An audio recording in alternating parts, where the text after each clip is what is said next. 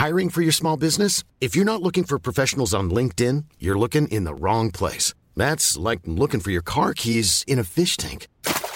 LinkedIn helps you hire professionals you can't find anywhere else, even those who aren't actively searching for a new job but might be open to the perfect role. In a given month, over 70% of LinkedIn users don't even visit other leading job sites. So start looking in the right place. With LinkedIn, you can hire professionals like a professional. Post your free job on linkedin.com slash people today. Hey, it's Ryan Reynolds, and I'm here with Keith, co-star of my upcoming film, If, only in theaters May 17th. Do you want to tell people the big news? All right, I'll do it. Sign up now and you'll get unlimited for $15 a month in six months of Paramount Plus Essential Plan on us. Mintmobile.com slash switch. Upfront payment of $45 equivalent to $15 per month. Unlimited over 40 gigabytes per month. Face lower speeds. Videos at 480p. Active Mint customers by 531.24 get six months of Paramount Plus Essential Plan. Auto renews after six months. Offer ends May 31st, 2024. Separate Paramount Plus registration required. Terms and conditions apply if rated PG.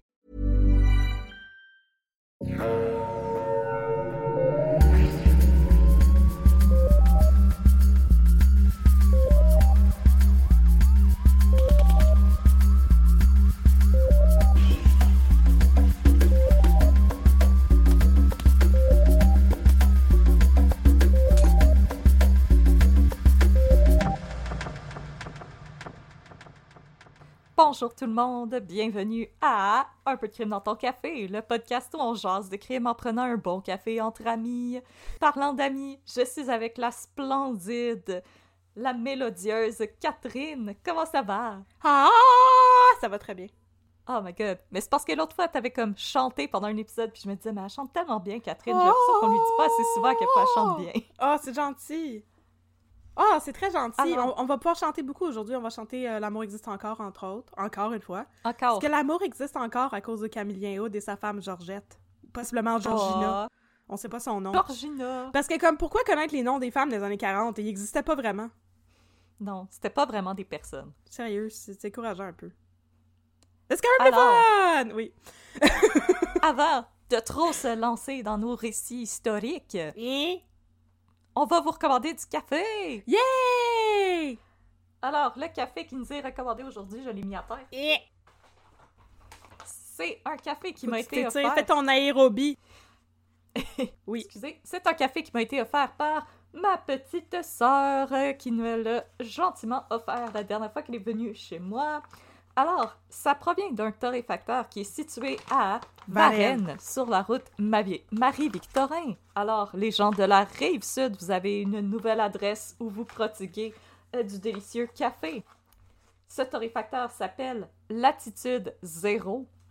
Et j'ai Latitude comme, euh, comme euh, latitude longitude, là? Exactement, l'attitude zéro et non pas attitude comme amène pas ton attitude de marde. Oui, c'est ça, exactement. Amène pas ton attitude de merde zéro.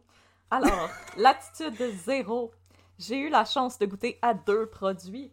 À goûter à Maison Espresso, qui est leur torréfaction spéciale pour l'espresso, parce que j'ai maintenant une machine à espresso après m'être battue avec le service à la clientèle de Linen Chest, mais ce sera euh, pour une autre fois l'histoire.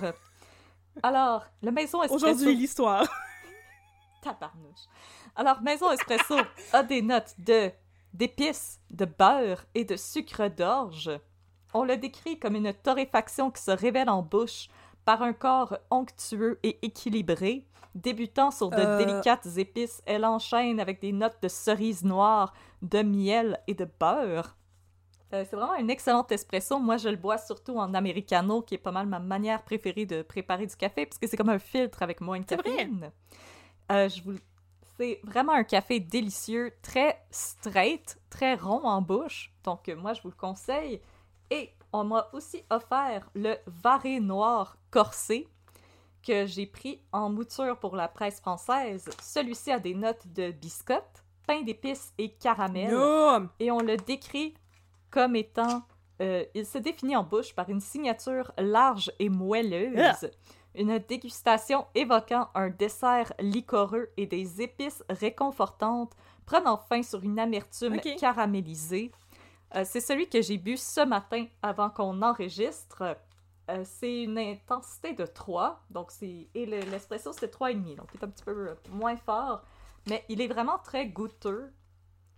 Euh, c'est un type bourbon, donc un petit peu alcoolisé au niveau du goût. Et je trouvé délicieux en presse française le matin. La petite amertume décrite ne m'a pas frappé ou quoi que ce soit. Alors, c'est vraiment deux cafés que je vous recommande, que j'ai trouvé absolument délicieux. Alors, je répète, c'est chez Latitude Zéro à Varennes. Alors, nous avons le Maison Espresso et le Noir Corsé. Mais je vous avoue que je regardais le site internet et il y a pas mal d'autres produits qui m'intéressent. Et les gens de la Rive-Sud, vous êtes rendus avec des excellentes adresses pour vous procurer du café. Vous avez aussi le Rabbit Hole Roasters à Delson et le Newland Coffee Roasters à Greenfield Park. Mhm. Alors, euh, yeah, les gens de la Rive-Sud, allez vous gâter à Varennes. Et maintenant qu'on a notre café, de quoi tu nous parles, Catherine? Ah, alors, bonjour tout le monde! Aujourd'hui, je vais vous parler de Camillien Aude, l'ancien maire de Montréal. Voilà, j'ai pas, pas plus de détails que ça va vous en donner quand je vais vous lire mon cas. Ok. Voilà. Yes, c'est tout! Bon, je pensais, je pensais que ça allait enchaîner. Ok, donc, euh, non, non, ok, ben, je, je vais y aller plus en détail. Donc, bonjour tout le monde. Aujourd'hui, je vais vous parler de Camillien Hood, qui était maire de Montréal et qui, pendant la Deuxième Guerre mondiale, a été envoyé dans un camp d'internement. Donc, on va aussi faire une petite histoire des camps d'internement en temps de guerre au Canada. Ce qui est quand même une affaire dont on ne parle pas souvent. Parce qu'on a tendance à dire qu'au Canada, on est dommage gentil, puis on dit je m'excuse tout le temps. Mais euh, on n'est pas tout le temps gentil, puis des fois, on s'excuse pas d'emprisonner du monde sans, euh, sans raison. pour des longues périodes de temps et de saisir leur bien. Tu viens de faire les orphelins de Duplessis. Ah, je sais! On... T'es comme, oh, on est... Spoiler alert, on n'est pas si gentil Non, puis on va encore parler de Maurice Duplessis parce que lui puis Camillien Hood, ils étaient des frenemies. Ouh là là là là. Best frenemies. Alors, euh, vous allez voir, ça va être un cas un petit peu plus léger que ce qu'on a fait récemment. Fait que moi, je trouve ça quand même le fun. C'était, ça nous a été recommandé par euh, Sean, notre premier fan. First, First. one. Il garde son titre pour toujours. C'est pas. C'est- C'est pas qu'on a un, un- un- un ordre d'importance pour nos fans, c'est juste parce que Sean, c'est la première personne qui nous a écrit un courriel. Et que ça va toujours rester notre premier fan. Et là, C'est la première personne qui a écrit une Aussi, critique de notre c'est podcast. vrai, aussi. c'est vrai. Alors, euh, merci beaucoup, Sean. Tu sembles avoir bien compris le genre d'intrigue politique et criminelle qui m'intéresse le plus. Parce que, honnêtement, quand j'ai commencé à comme, lire là-dessus, euh, le- je veux dire, l'entrée du bilan du siècle, là, fait comme trois lignes, j'étais comme. C'est donc bien dol. Il n'y a pas de détails, c'est bien plate. Mais finalement, écoute, c'était tout le contraire de plate. Et je suis juste pas allée sur le bilan du siècle, j'ai trouvé d'autres sources et c'était fascinant comme histoire. Alors aujourd'hui, on va parler de politique et de Deuxième Guerre mondiale. Mes sources sont Wikipédia. Il y a une entrée Wikipédia vraiment exhaustive sur la vie et ben, la carrière, surtout de Camillien Hood. Euh, j'ai aussi des articles de la presse d'une manière un petit peu euh, minimaliste. Là, j'ai pas beaucoup utilisé ça. Sinon, un journal qui n'existe plus, qui s'appelait La Patrie du Dimanche, a fait une série d'articles rétrospectifs sur la carrière de Camillien Hood. Ça a duré comme deux mois. Il y en avait énormément, puis ils suivaient toute sa carrière. Puis il y en avait trois. C'était des articles de fond qui faisaient comme 4-5 pages. Il y en avait trois qui étaient consacrés juste à la question de l'internement dont je vais vous parler tantôt. Fait que j'ai merci beaucoup à la Patrie du Dimanche qui n'existe plus. Puis finalement, euh, l'entrée de l'encyclopédie canadienne sur les camps d'internement, elle est très intéressante, très complète. Si c'est une question qui vous intéresse, je vous recommande aussi à ce sujet un épisode du podcast Dark Poutine qui vient juste de sortir un épisode sur les camps d'internement. Je l'ai écouté, ça disait basically la même affaire que l'encyclopédie canadienne. Fait que c'est ça. Ah, Voilà. Vous pouvez y faire un ou l'autre. Fait que spoilez-vous pas. Donc, euh, on va commencer. Es-tu prêt à mettre un petit peu de politique puis euh, de loi de, de les voyons comment, on appelait- comment on appelait ça? Les, euh, la loi martiale en temps de guerre là? Je suis prête. Yes sir. Ça fait tellement longtemps que t'as l'air tellement excité de le faire, cet épisode-là. Oh Let's my go, mon God. ami! Ben après les après les orphelins du Plessis là, c'est le fun, ça met un petit baume sur mon cœur. OK, alors partie 1. Non, j'ai pas de numéro de partie, j'ai juste des titres le fun. Dites mignonne. C'est ma première Oh. partie. OK. Camélien Hood se passe de présentation, sauf pour le monde qui ne savent pas c'est qui, ce qui est probablement la plupart de notre auditoire. Alors laissez-moi vous le présenter. Permettez-le moi surtout parce que, comme vous allez le constater, la vie de Camillien Hood était pas mal rock and roll et il a rencontré bien du monde qui avait des beaux noms. Oh yeah! C'est vraiment pas sérieux comme épisode, là, je vous avertis, là, on va avoir du gros fun. Alors, allons-y. Camillien Hood est l'un des politiciens les plus importants qu'on a eu au 20e siècle dans mon humble avis de petite montréalaise. Il a été euh, député au provincial à titre indépendant et aussi maire de Montréal pendant très longtemps. Il est né le 13 août 1889 à ce qu'on appelle aujourd'hui Sainte-Geneviève sur l'île de Montréal, dans le bout de Pointe-Claire et les promenades Fairview, mais bien avant les promenades Fairview. Oh! Oh! Assez tristement, Camillien Hood était le seul fils vivant de Joséphine Frenette et Azad Hood, un ouvrier dans une minoterie. En fait, le couple a eu 10 enfants au total, mais les 9 autres sont morts en bas âge. Puis là, c'est la Oh dernière fois. Je vous promets que c'est la dernière fois que je vous parle d'enfants morts pour longtemps. Mais son père s'appelait Azad. Azad. A-Z-A-D. A-Z-A-D. Qu'est-ce que c'est? T'as inventé une lettre! Hey, envoyez-moi plus dans un, envoyez-moi pas dans un spelling bee, je pas prête. A-Z-A-D-E. J'ai jamais entendu ça. c'est beau, hein? C'est spécial. Azad. Il y a plein de monde avec des beaux noms là-dedans, sérieux, là. Tu vas tellement aimer ça. Alors, Yeah. le petit Camillien Hood a fait son éducation à Montréal. Et quand il est devenu grand, il a occupé... euh, attends, là, ça me dit qu'il y a une faute dans mon script. Ah, une Oh pléthore d'emplois différents. Mhm, il a occupé ça, une pléthore d'emplois différents. D'abord, quand il a gradué de l'école avec un diplôme en commerce, il est devenu commis à la banque d'Hochelaga, qui a depuis été rameuté par plein d'autres banques pour former ce qu'on appelle aujourd'hui la Banque nationale. Oh! Isn't that fun? Ben, hey! C'est comme euh, la Banque nationale, c'était comme un conglomérat de banques. Eh, Ben, coudonc. Bon. On Ah, mais- apprend ici un peu de crime. hey, je sais. En Hey, vous allez- 1913, Péter des scores dans des soirées de trivia, là. Wow! Alors, en 1913, à l'âge de 23 ans, Camillien a épousé une dénommée Bertha Andrea Bourgie, dite mignonne. Oh! Bertha Andrea! Je sais. En plus d'avoir un nom pas mal spécial, Bertha Andrea était la fille d'Urgel Bourgie, le riche Ah ben. entrepreneur de pompes funèbres. Encore une fois, Trivia Night, Trivia Night, prenez des je, notes. je sais. Alors, Camillien et Bertha Andrea ont eu deux filles, Madeleine et Marthe, et Camillien est devenu en 1916 directeur de banque. Fait que là, ça, ça allait bien sa carrière puis sa famille puis tout. Mais là, en 1918, ça allait moins bien sa carrière puis sa famille puis tout parce que Bertha Andrea est morte de la grippe espagnole comme Edward Cullen dans Twilight. Oh non! Je sais, hey, ben, Elle avait pas c'est en lisant ce détail-là que je me suis dit, OK, ça pourrait être intéressant de parler de sa vie parce que c'est quand même lié à des affaires qui ont comme marqué le 20e siècle. là. Fait que sa première oui. femme est morte de la grippe espagnole. Puis là, il s'est remarié avec une femme qui s'appelait soit Georgette ou Georgiana, whatever, Falardo, l'année suivante. Comme quoi, Camillien Hood n'a pas vraiment branlé dans le manche bien longtemps. Hein? Si je meurs, j'espère que mon chum va attendre un peu plus longtemps avant de se remarier. Ah, mais là, on a une pléthore d'enfants à s'occuper, là. Ouais, Ah ouais. ils en ont deux. Fait que là, il y en a eu une autre fille, une troisième fille avec Georgette. Pauvre Camillien Hood, il y a juste des filles. Oh non! Oh, Oh, bouh! Fait qu'il a une fille avec euh, Georgette qui s'appelle Claire et il a ensuite décidé de quitter sa job parfaitement acceptable de directeur de banque pour se lancer dans plein de business ventures pas mal louches, dont importer du charbon et vendre des assurances. Et vendre des suppléments diététiques et des huiles essentielles. et des colliers en pur noisetier. Et ce sont euh, là des, des métiers qui ont plein de perspectives d'avenir, mais qui n'ont malheureusement pas eu d'avenir pour lui. Alors, sa femme Georgette, elle travaillait avant dans une shop de biscuits pour un certain Joseph Dufresne. Joseph Dufresne était un commerçant de Joliette et il était un proche du Parti conservateur du Québec, qui n'est pas le Parti conservateur d'Éric Duhem. Faut qu'on l'explique.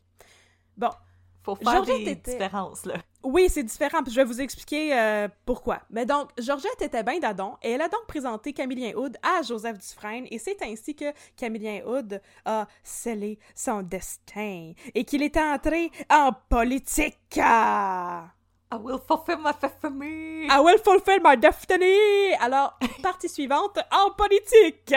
C'est c'est pas toujours des Yay. beaux titres, mon affaire, mais quand même. Donc, après que Joseph Dufresne l'ait pris sous son aile, pas sur son aile, Camillien Hood a décidé de se présenter comme député pour le Parti conservateur du Québec. On était en 1923 et il s'est présenté dans ce qui s'appelait alors le comté Montréal-Sainte-Marie, selon la carte de l'ancien temps que j'ai trouvée sur Wikipédia, et selon mes connaissances limitées de la géographie montréalaise, et selon la page Wikipédia de l'histoire des circonscriptions électorales du Québec, je pense qu'on peut estimer que le comté Montréal-Sainte-Marie, qui existe plus depuis les années 60, était l'équivalent d'une partie de Centre-Sud et Hochelaga. C'est ce- J'ai- mon bet. J'ai creusé. Ben là, écoutez, là, moi, je creuse dans les détails inutiles juste pour le fun du trivia. Donc, c'est là qu'il s'est présenté, même si ça a aucune incidence sur, sur rien. Que moi, c'est C'est ça. Sainte-Marie. C'est ça, j'aurais mais avant, il y avait juste comme... Il y a une page Wikipédia des comtés électoraux. oui, c'est une page Wikipédia sur l'histoire des comtés, des circonscriptions électorales du Québec. Mais avant, c'est ça, il y avait Montréal-Sainte-Marie, il y avait euh, Montréal-Saint-Henri, Montréal-Saint-Michel. Il y en avait comme quatre au début, c'est pour ça, c'est parce que c'était pas exactement les mêmes circonscriptions qu'aujourd'hui. Donc, il s'est présenté là, on était en 1923. Alors, petite histoire de politique, j'ai plein de fun facts politiques pour vous. Le Parti conservateur du Québec de l'époque, il a existé de 1850 à 1935, donc c'est pas le même qu'aujourd'hui. Le Parti conservateur du Québec était un descendant de ce qui s'appelait le Parti bleu, vétuste parti politique qui s'opposait au progressisme et aux idées anticléricales du dit Parti rouge mené par Louis-Joseph Papineau dans le temps du Haut et du Bas Canada. À la base, le principe du Parti bleu était d'avoir des valeurs conservatrices et ultramontanistes, ce qui veut dire d'accepter la primauté du pape sur les institutions politiques, imaginez-vous donc.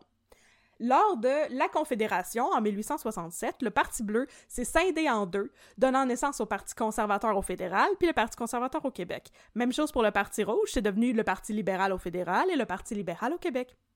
Makes sense. C'est, pas pire mon explication, hein? Hey, euh, screw les cours d'histoire de secondaire 4. Alors, fun fact politique numéro 1.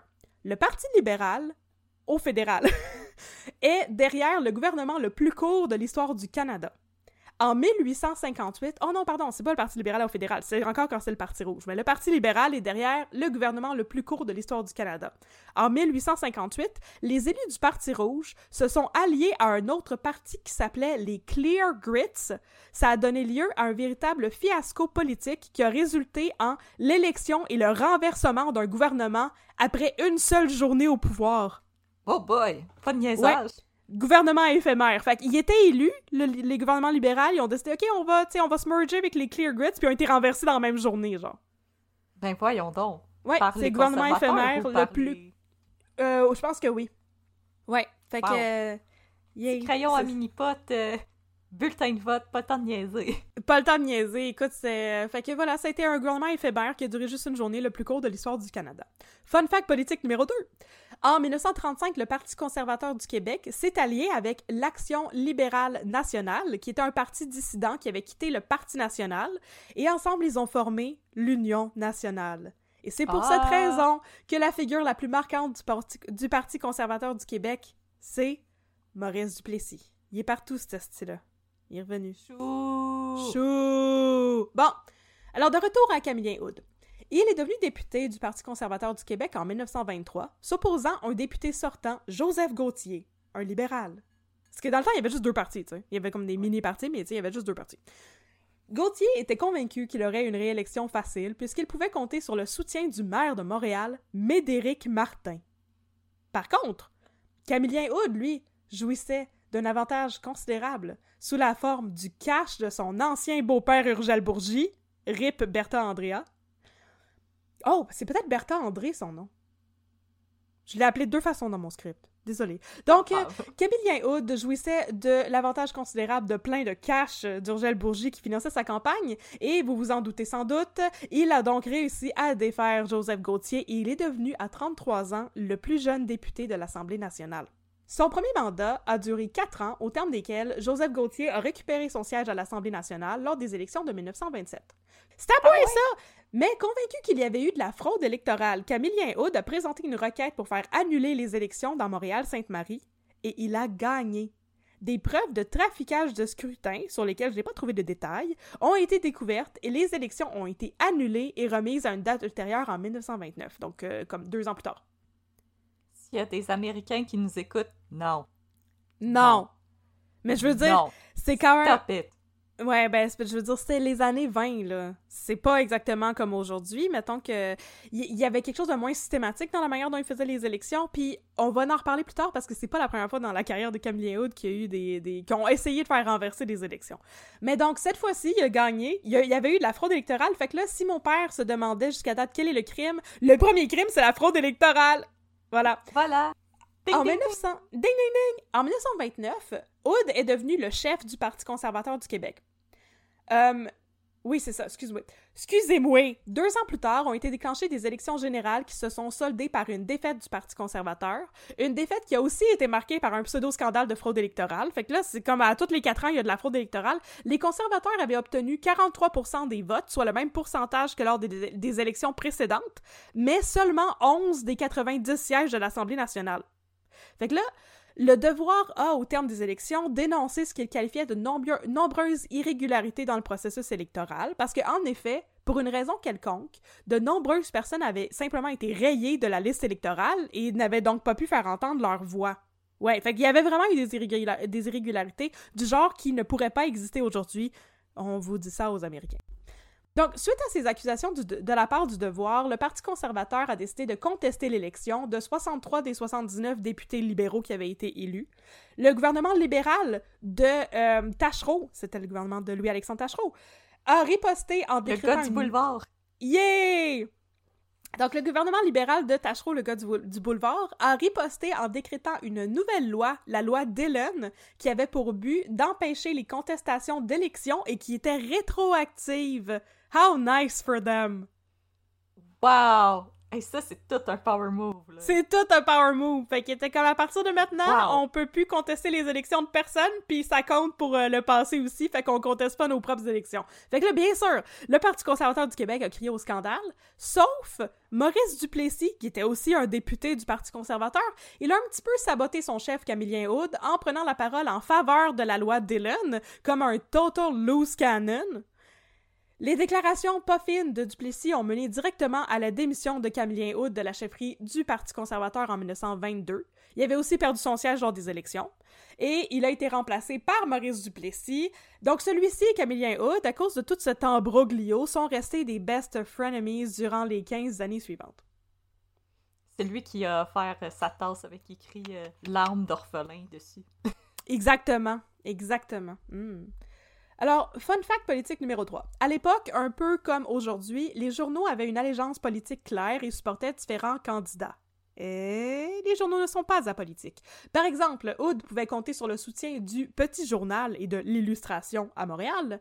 Les journaux qui ne le supportaient pas étaient aussi très nombreux. Parmi eux, on comptait des Gazettes, La Presse, Le Soleil et le Goglu. Tu sais quoi le Goglu? C'est donc bien cute, c'est pas des biscuits! Euh, non, c'est pas cute. Puis c'est pas des biscuits. Mais c'est pas les biscuits. Ah, les biscuits sont cute. Mhm, mhm, mhm, c'est quoi le Goglu? Le Goglu était le journal fasciste d'Adrien Arcan, le supporter d'Hitler dont je vous ai parlé dans mon épisode sur les nazis à l'île d'Orléans. Le Goglu, toi, chose. Fait que c'est ça. Mon fun fact politique, il y avait un journal qui s'appelait le Goglu. La presse l'aimait pas, puis le Goglu l'aimait pas. Ouais. Fait que le monde à gauche, puis le monde à droite, il l'aimait pas. Non, personne, personne n'aimait. Personne n'avait décrit. Va-t'en. Va-t'en. Tourne dans ton coin. Fait que là, euh, il avait démissionné sur la scène de la scène provinciale. Puis en 1933, l'année suivante, trois députés du Parti conservateur québécois ont été exclus du caucus après s'être prononcés contre le leadership de Maurice Duplessis. Fait qu'ils ont décidé de fonder un nouveau parti qui s'appelait le Franc Parti. Et ils ont demandé à Camillien Hood de se joindre à eux. Mais celui-ci a refusé parce qu'il avait désormais un nouveau cheval de bataille, la mairie montréalaise. C'est là qu'on commence à parler de Montréal. Maman m'occuper des nids de poule. Yes! Tout te boucher ça. Alors, prochaine partie sur la scène municipale. Pendant que tout ça se tramait, Hood était déjà intéressé par la politique montréalaise. Donc, on va retourner un petit peu en arrière. Je vous garantis qu'on va aller un peu plus vite sur les détails politiques. Là. Je voulais juste vous parler des histoires de fraude électorale puis la loi Dillon que je trouve comme un petit peu comme anticonstitutionnelle puis shady, mais c'est peut-être juste moi. Ouais, c'est pas. Euh, fait que cinq ans auparavant, en 1928, ça brassait sur la scène politique montréalaise. Camillien Hood tenait le maire Médéric Martin responsable d'avoir trafiqué les élections provinciales. C'est quand il y a eu les premières allégations de, de, fraude qui ont effectivement renversé les élections. Donc, Camillien Hood a décidé de se, de se présenter contre lui aux élections à la mairie, en plus d'être député au provincial. Pendant la campagne électorale, pendant la campagne électorale, Hood a dénoncé la manière dont l'administration de Médéric Martin avait négocié l'achat de la Montreal Water and Power, une compagnie d'aqueduc, et il a promis de renverser l'achat s'il était élu. La population de Montréal trouvait alors que l'administration de la ville avait effectivement fait preuve d'ingérence en dépensant beaucoup trop d'argent pour cette transaction, alors beaucoup de gens se sont ralliés à Camillien Hood pour cette raison-là. Camillien Hood jouissait aussi du soutien des, de riches hommes d'affaires qui étaient opposés à la centralisation des services, parce qu'il est conservateur. Fait que lui, c'est un petit peu contre lui, Ouais. c'est plus comme la libre entreprise et tout. Euh, dont le propriétaire du journal The Star, Hugh Graham, qui avait aussi le titre de Lord Attleston. peut se donner un titre. Rien compris de ça, mais j'ai trouvé ça drôle. Euh, et donc, Lord Hugh euh, Grant. Hugh Graham Attleston, I guess, a décidé de financer la campagne euh, politique de Hood à la mairie de Montréal. Lors de l'élection, Camillien Hood a récolté environ 60% des votes, ce qui était quand même assez phénoménal. Bon score. Parce qu'il y a bon beaucoup score. de monde qui se présente à la mairie, c'est pas comme juste deux partis, Ouais. c'est ça, c'est quand même un bon score. Ce fut la première de plusieurs élections et réélections à la mairie pour Camillien Hood. Au total, Camillien Hood a été maire de Montréal pendant 18 années non consécutives, des années très importantes pour la métropole. Entre autres, il était là durant l'inauguration du pont Jacques-Cartier en 1930. C'est lui qui a lancé l'idée du jardin botanique qui a été inauguré en 1931 quand il n'était plus au pouvoir, mais ça avait été instigé sous euh, son, sa gérance à lui. J'allais dire son règne, mais c'est pas son règne. Mais- Son règne, hein. Ma, ma phrase suivante, c'est justement son règne sur la ville lui a valu le surnom de Monsieur Montréal. Cute. Très cute. Le jardin botanique. Je sais, c'est vraiment cute. C'est lui qui avait lancé l'idée du jardin botanique. Mais c'est ça, sa carrière à la mairie n'a pas été de tout repos. En 1936, Hood a démissionné de la mairie de Montréal dans la foulée de l'élection de Maurice Duplessis comme premier ministre du Québec. Il s'est dit inquiété par la tendance nationaliste grandissante qui venait avec l'é- l'élection de Maurice Duplessis. Par exemple, Maurice Duplessis s'était prononcé contre une taxe de vente de 2% pour les Montréalais, qui était une mesure que préconisait Camillien Hood comme outil de relance économique, parce qu'on se rappelle que l'on est en 1936, puis on est en plein dans la crise économique qui a suivi le crash boursier de 1929. C'est tout un cours d'histoire, mon affaire. Moi, je suis suspendue à tes lèvres. Tu sais, Camillien Hood, lui, il était très, très... euh, il était un petit peu comme le, le, le, le FDR. Tu sais, il faisait le New Deal de Montréal, là, puis lui, c'est ça, il avait imposé une taxe supplémentaire pour essayer comme de, tu renflouer les coffres, puis il, il avait créé des mesures pour euh, créer de l'emploi, puis tout ça. Puis Maurice Duplessis, lui, s'était prononcé contre la taxe de vente de 2% des Montréalais, qui trouvait qu'il était une surtaxe, puis là, Camillien Hood était comme, ouais, mais tu sais, il faut tout se serrer les coudes, puis au contraire, Maurice Duplessis était comme, ouais, mais non, c'est comme, justement le, capitalisme sauvage pour les entreprises et tout. Fait bon, en tout cas, Camille Hood a décidé de démissionner. En raison du beef entre Hood et Duplessis, Hood s'est graduellement rapproché des libéraux et leur a offert son soutien. Par exemple, il soutenait ouvertement les manifestations anti-conscription qui se déroulaient à Montréal en 1939. La même année, Camillien Hood s'est présenté de nouveau comme candidat au provincial, mais cette fois-là à titre d'indépendant. Et il a été élu au terme d'une campagne qui était financée par les libéraux provinciaux d'Adélard Godbout. Et c'est ça qui nous mène à la déclaration fatidique du 2 août 1940. Là, on entre dans le crime. Shocking. Tu vas voir, we're gonna spill the C'est l'heure du crime. C'est l'heure du, du crime. Avec Catherine et Audrey. Yeah, Prochaine yeah, yeah, partie, la censure en temps de guerre. En mars 1940, on a eu des élections au niveau fédéral, menant à la réélection des libéraux. Le premier ministre était alors William Lyon Mackenzie King, l'ami des ours et de Hermann Göring, dont je vous ai parlé dans l'épisode sur les nazis à Oui. Oui! Allez. Yay! Alors, euh, son gouvernement, c'est le gouvernement sortant, puis c'est ça, le gouvernement sortant s'est fait réélire le gouvernement libéral de Mackenzie King en 1940 avec une plateforme anti-conscription. Parce que, là, je l'ai pas écrit dans mon script, mais pendant la Première Guerre mondiale, il y avait eu la première crise de conscription au Canada, où est-ce que le gouvernement avait essayé d'imposer la conscription, puis il y avait eu beaucoup de manifestations, puis beaucoup de backlash. Fait que là, Mackenzie King a dit, ben nous autres, on est anti-conscription, puis on va jamais euh, vous imposer ça, même si on venait juste de commencer la guerre, là, en mars 40. La guerre avait, avait été déclarée au Canada, c'est quoi, c'est en novembre 39? Ça faisait pas longtemps. Fait que Ouais. tout le monde avait peur qu'il y ait la conscription de nouveau. Euh, donc, euh, c'est ça. Ils se sont fait réélire, le gouvernement libéral. Yay! Mais là, à l'été 1940, le Parti libéral a changé son fusil d'épaule et a déclaré qu'il avait l'intention d'imposer non pas une conscription, mais ce qu'on appelait une mesure d'enregistrement obligatoire pour tous les Canadiens valides qui allait se dérouler les 19, 20 et 21 août. C'est, tu faut juste que tu ailles t'enregistrer là, si t'es un Canadien valide, donc un homme entre, c'est quoi, c'est 18 et 45 ans, célibataire, il faut que tu ailles t'enregistrer pour dire que t'es là. Mais ça n'a pas rapport avec la, Hey. la, la conscription. Non, non, non, non, non, non, non, non, non, jamais de la vie, jamais de la vie. Hey, a rose is a rose by any Fait là- name. À l'époque, Puisque c'était la guerre, on pouvait pas appeler un chat un chat parce qu'il y avait une loi en vigueur pour imposer une censure aux journaux. La censure voulait, et je cite euh, les Archives nationales, permettre la libre circulation des nouvelles et l'expression d'opinion pour autant que ces dernières soient conciliables avec la protection des secrets militaires et qu'elles n'affectent pas le moral de guerre au Canada. Mais Ouais. Fait que vous pouvez dire ce que vous voulez tant qu'on encourage l'effort de guerre. Toutefois, pour protéger le moral des militaires et de la population, le gouvernement entendait limiter la possibilité de critiquer l'action gouvernementale et militaire. On joue sur les mots, là, là. On joue beaucoup sur les mots. Malgré cette loi sur la censure mise en place, Camillien Hood a décidé, le 2 août 1940, de braver la censure et a remis la déclaration qui suit aux journaux. Je me déclare péremptoirement opposé à l'enregistrement national qui est sans aucune équivoque une mesure de conscription.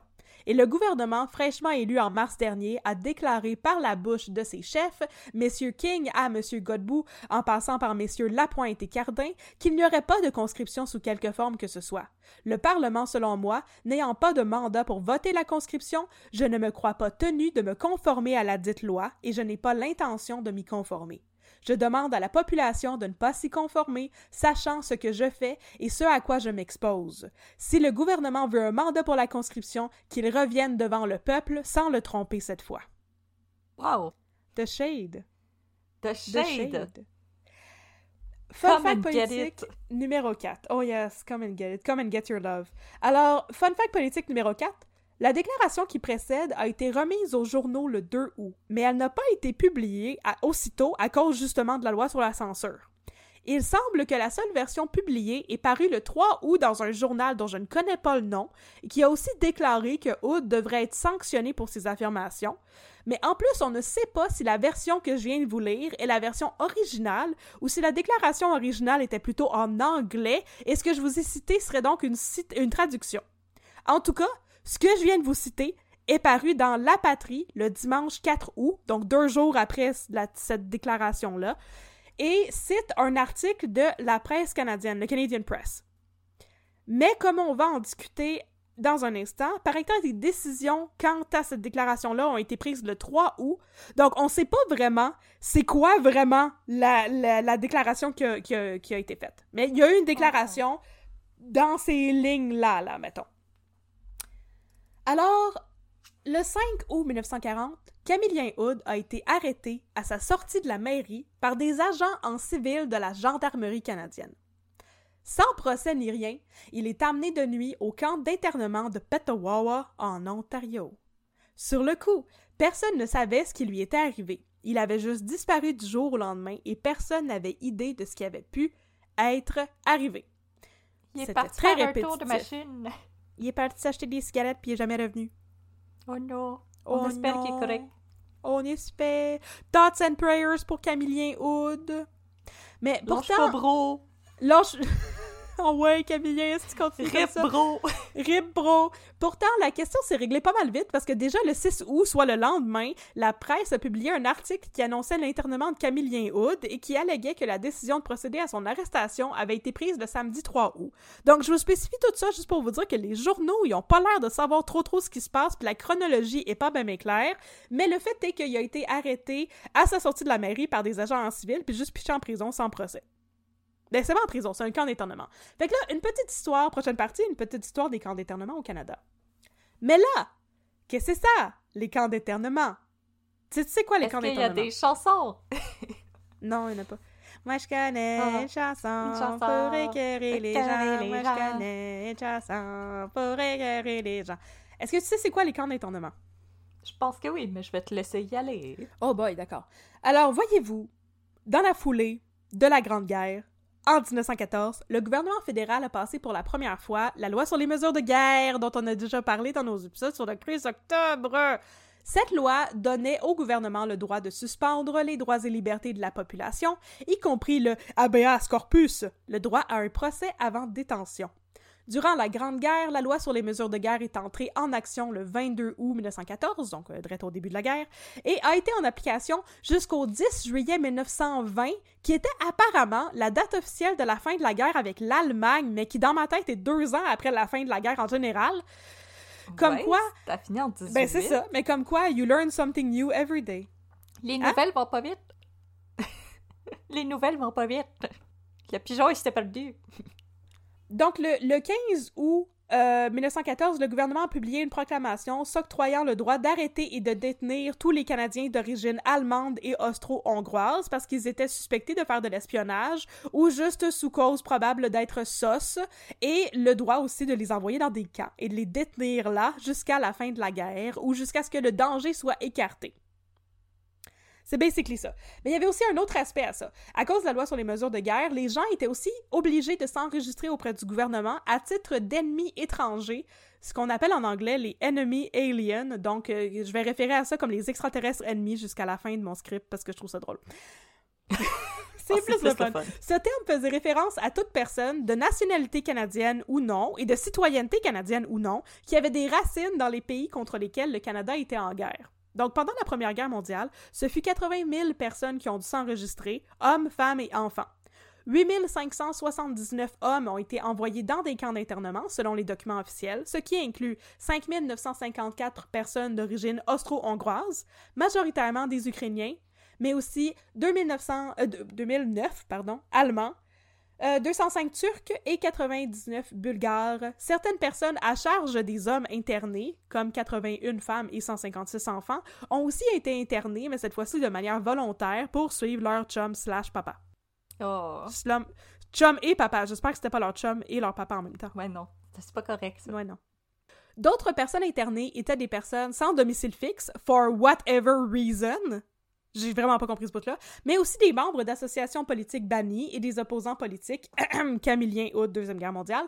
Il y avait, pendant la Grande Guerre, 24 camps d'internement sur le sol canadien. From the East Coast to the West Coast. Hotel, motel, holiday inn. Alors, la même chose s'est reproduite pendant la Seconde Guerre mondiale, lorsque la loi sur les mesures de guerre a été invoquée le 25 août 1939. Donc non, c'est ça, la guerre n'était pas partie en novembre, vu que là, c'était le 25 août. En tout cas, me suis trompée sur mes dates de guerre. Les dates de Deuxième Guerre mondiale, excusez-moi tout le monde. Et que t'es pas un bon papa. Je sais, hein. Mais là, en plus, on internait donc des gens euh, d'origine euh, allemande et austro-hongroise, cause, you know, Autriche, puis guerre, peut-être. puis aussi des gens d'origine japonaise, italienne et juive. Pour- Cette Pourquoi fois-ci- juif? Je le sais pas! On va en reparler dans deux secondes. Ok, cool. M'excuse. C'est boire. Cette fois-ci, non, non, excuse-toi pas, il y avait plus de 40 camps et on y a interné environ 24 000 personnes au total, majoritairement des hommes. OK. Let's talk about racism. Let's talk about racism. Let's talk about you and me. Yeah! Le racisme Ah. contre les, les, les Japonais et les gens d'origine nippone à l'époque était déjà terrible, mais là on a double down. Le gouvernement a décrété l'expulsion des citoyens d'origine japonaise dans une zone de 100 000 à partir de la côte ouest, donc à peu près 160 km/h. Non, 160 km/h. Il n'y a pas de km/h impliqué là-dedans, par tout. Euh, 100 000. blablabla. En tout cas, c'est ça. Je suis pas très bonne en calcul mental de conversion de 1000 en kilomètres, mais donc une zone, c'est comme un. Ils ont établi, c'est ça, ce qu'ils appelaient genre un périmètre de sécurité. Fait que là, ils ont euh, expulsé tous les citoyens même, tu sais, les, je veux dire, les citoyens canadiens, là, qui étaient comme des enfants d'immigrants et tout, qui étaient citoyens canadiens, tant qu'il y avait comme des racines japonaises, ils ont expulsés, puis ils ont relocalisés, ça c'était environ 12 000 personnes, dans des zones qui étaient appelées les Interior Housing Centers. Euh, c'était des euh, camps où il y avait des cabanes de fortune qui étaient souvent construites par les gens qui, les, qui, qui internaient, mhm, et qui étaient surtout installées dans des mines abandonnées. Ben C'est ça. Ouais, je sais. Ce n'était pas des camps d'internement à proprement parler, mais en, en, en fait, c'en était. C'est ça. C'est juste parce que dans les documents, il appelait pas ça de même. Oh, j'ai sur les mots. on est cheeky cheeky. OK, alors, c'était pas des camps d'internement, mais les gens qui étaient là-bas, qui étaient des, c'était des familles, là, OK? C'était pas juste des hommes, c'était les hommes, les femmes, les enfants. Ils étaient surveillés en permanence, les activités étaient restreintes, les biens étaient confisqués par le gouvernement au moment où ils étaient relocalisés dans les camps, qui, souvent, le gouvernement, il faisait juste comme les vendre puis empocher l'argent. Ça a forcé plus de 4000 des gens qui ont été internés à ensuite accepter d'être déportés après la fin de la guerre. Mais ils vivent ici. Ouais, mais c'est parce que le Canada, il a vendu leurs biens pendant qu'ils étaient dans des astis de camps d'internement. Ils ont plus rien. Mais ils ont rien non plus là-bas. Ben non, mais le gouvernement, il était comme, ben, ça vous tente de retourner chez vous à la place? Puis il était comme, mais Ben, c'est chez nous. Puis le gouvernement était comme, non. Je suis fâchée. Je suis fâchée. Ben, pas assez épouvantable? C'est épouvantable. Ok, cool. Maintenant, on va parler des personnes italiennes. T'es-tu prête? Ciao, ciao. Ciao, ciao. Quant aux Italiens, le gouvernement a forcé plus de 31 000 personnes à s'enregistrer en tant qu'extraterrestres ennemis sympathisants de Mussolini. Ils étaient forcés de se rapporter à un poste de la GRC une fois par mois, et ceux qui étaient suspectés d'être littéralement des sympathisants fascistes de Mussolini, les autres étaient envoyés dans des camps, surtout le camp de Petawawa en Ontario. Ce fut le cas pour environ 600 hommes, ce qui est comme bien moins pire que les 12 000 personnes japonaises random qui étaient pas des sympathisants pantoute avec Hirohito et tout. Ben, Donc, je veux dire, au moins, les ensuite- Italiens, c'était si t'étais suspecté d'avoir des, sym- des sympathies fascistes, tandis que les Japonais, c'était comme, non, on va tous vous round up puis vous mettre dehors. Peu importe vos opinions. I don't get it. Bon, mais là maintenant, on va parler des personnes juives. Catherine. Tantôt, t'as demandé pourquoi qu'on éternait les personnes juives. Hein? Les Italiens, c'est des personnes blanches. Pas vrai? Je m'excuse, euh, I said the quiet part out loud, mais je m'excuse pas vraiment. Wow. How could you say something so true and yet so controversial? And yet so controversial, exactement. Ah, bon ben, c'était pas bien important pour le gouvernement qui étaient les personnes blanches. Ça, c'était même pas ça. Euh, fait que là, merci. Tu, tu m'as demandé tantôt pourquoi ils ont interné Ouais. des personnes d'origine juive. Allez, allez dans le camp, là, puis vous allez parler, là, puis vous allez faire la paix avec l'amour, OK? Les, les gens d'origine juive qui étaient internés dans les camps étaient pour la plupart des réfugiés qui avaient fui l'Europe. Je comprends pas pantoute pourquoi ils étaient envoyés dans des camps, mais à l'origine, plusieurs d'entre eux ont été envoyés dans des camps, donc internés dans des camps de prisonniers de guerre avec des actual prisonniers de guerre, dont des nazis. Mais étais-tu soupçonné d'être des espions? Non, non, c'est juste parce que j'imagine que le gouvernement savait pas quoi faire avec les réfugiés juifs, là. Ce qui est comme pas mal terrible. Ben, il y a tellement d'autres Ben, je sais bien. Fait que là, en tout cas, c'est comme s'il avait pas déjà assez souffert. Fallait que le Canada les fasse chier encore plus. Come on! Ben, c'est déjà mieux que le bateau qui ont reviré de bord aussi. Mais ça, c'était pas au Canada, ça, c'était aux États-Unis. Euh, fait que les gens d'origine allemande aussi, dont les soldats nazis, les prisonniers de guerre, étaient aussi internés, bien que la majorité des Allemands internés étaient des membres d'associations sponsorisées par l'Allemagne, donc des supposés ou présumés sympathisants nazis. Fait que, en gros, 16 000 Allemands ont aussi dû s'enregistrer auprès des autorités, un petit peu comme les Italiens qui sont des Blancs, les Allemands sont des Blancs, tout le monde Oh, est des on Blancs. l'a dit. On est donc bien pas fine. Oh non. Oh je me suis tapé les doigts, Oh désolée. non. Alors, euh, c'est tout pour la petite histoire des camps d'internement au Canada en temps de guerre. Si ça vous intéresse, comme j'ai déjà dit, Dark Poutine, ils viennent juste de faire un épisode là-dessus. Et j'ai utilisé les mêmes sources que autres, mais eux autres en parlent euh, avec beaucoup plus d'éloquence que moi, fait que je vous conseille d'aller les écouter. Bon. OK. Prochaine partie. De retour à Camille Hood. Petawawa Woodland. C'est ça le nom. Je sais. Quel beau Laissons nom de jeu de PlayStation. Ça ferait vraiment un bon jeu de PlayStation. T'es Camille Hood, t'es dans un camp à Petawawa, faut que tu passes le temps. fait que, dès son arrivée au camp d'internement de Petawawa, Camille Hood a été jeté dans une cellule. Il était 7 heures du matin, il avait voyagé euh, toute la soirée puis toute la nuit pour se rendre jusqu'en Ontario. Des gardiens sont rapidement venus le chercher pour qu'il change son linge de civil pour du linge de prisonnier, mais Camillien Hood était dit euh, plus corpulent que la moyenne selon la patrie du dimanche. Alors aucun, aucun linge de prisonnier ne lui faisait. Il était très grand aussi. Il était, il était grand, il était... euh, Oh, c'était Il était baraqué. on va dire ça comme ça. Alors, il a eu le droit de garder son soute parce qu'il sortait de Ouais. sa job à la mairie. Tu sais, Il était qu'il a pas le droit de garder son soute un peu plus longtemps, mais Il était pas non, au il gym. était pas au gym pantoute. Et euh, on a fini par lui passer un uniforme du camp. C'était une chemise avec un cercle rouge dans le dos, une blouse avec un cercle rouge dans le dos et un pantalon avec une, ligne- une ligne rouge sur la jambe droite. Est-ce que tu veux deviner pourquoi il y avait tout ce rouge? Pour qu'on puisse les spotter. Oui, c'est pour que ce soit une cible facile pour les gardiens en cas d'évasion. Ah, ah, ah! yeah! C'est pas juste pour les spotter, c'est pour leur tirer dessus. Fait que ensuite, Oud, We hunt humans for sports! We hunt humans for ensuite sports! Oud, Ok, mais il était cute, euh, Camille Hood, quand il était jeune. oh ouais, oh ouais. Après, il ressemble un Est-ce petit qu'on peu à va Alfred thirst sur Hitchcock. Camille Hood? Ouais, mais il est quand même, en tout cas, je sais pas, je sais pas si tu l'aimais déjà, là, si t'avais déjà du respect pour lui à cause de sa déclaration dans les journaux, mais à mon avis, tu vas peut-être en avoir encore plus en sortant de cet épisode. C'est quand même quelque chose. Ben, il est un conservateur, mais euh, il a quand même parti le jardin Oui, mais botanique, c'est- ce que je trouve très cool. Donc, euh, Il y, a du, il y a du monde qui nous ont écrit pour nous dire c'est pas nuancé vos opinions politiques, pantoute. Vous, disiez, vous faites juste dire du mal sur euh, les politiciens de droite. C'est absolument pas vrai. Regarde, Camille- on, on dit du mal sur Maurice Duplessis parce qu'il était fucking terrible. D'un point de vue objectif. Comme... il a blessé Voilà. des enfants, là, comme... Tu mérites pas mon Yeah, respect, Puis je veux dire, monsieur, on peut dire des affaires positives sur, euh, sur Maurice Duplessis. On en a déjà dit aussi dans les trucs sur la FLQ. Il a quand même procédé à comme le redressement économique de l'après-guerre. Puis je veux dire, il a fait des choix qui étaient vraiment très douteux, mais d'un point de vue capitaliste, ça a amené bien des richesses ici. C'est juste que ça a amené aussi beaucoup d'Américains puis beaucoup d'anglophones, puis que ça a comme dépouillé de leurs droits pas mal toute la population canadienne française qui était assujettie au pouvoir de l'Église. Euh, puis euh, c'est ça. Mais gars, on voit le, tu sais, on voit les deux côtés de la médaille. Puis je pense que Camille Hood, c'est la même chose. Je veux dire, c'était un politicien de droite qui avait des idées conservatrices au point de vue justement euh, de l'économie et tout, mais tu sais, au point de vue social, il était plus modéré, puis je pense qu'on on, on fait un portrait assez nuancé de lui jusqu'à date, là. Bon, Ah ouais. ok, on continue. Ah, Hood a ensuite été envoyé dans sa... Après avoir mis son uniforme de cercle rouge partout, il a été envoyé dans sa baraque, qui était une bâtisse conçue pour 48 prisonniers, mais qui en contenait 72. Hood était le détenu numéro 694 du camp de Petawawa.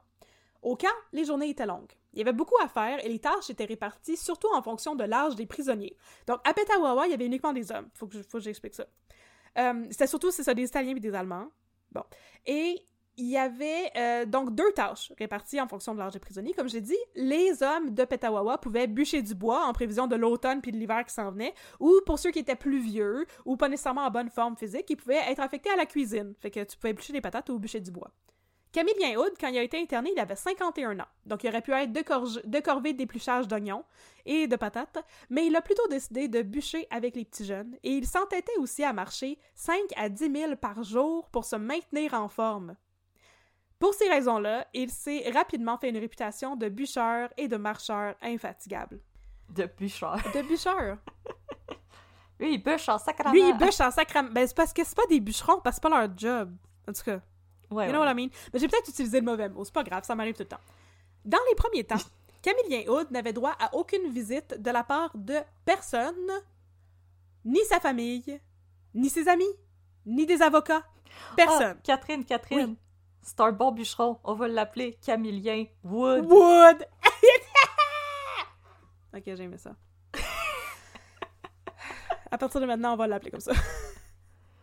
Donc, Camillien Wood. Camillien Wood. Non, non, ça va être trop dur à remplacer tout le temps dans ma tête. Mais donc, c'est ça, dans les premiers temps où il était au camp, il y avait rien d'autre à faire à part faire des marches de 5 à 10 000 par jour puis bûcher du lever du soleil au coucher du soleil.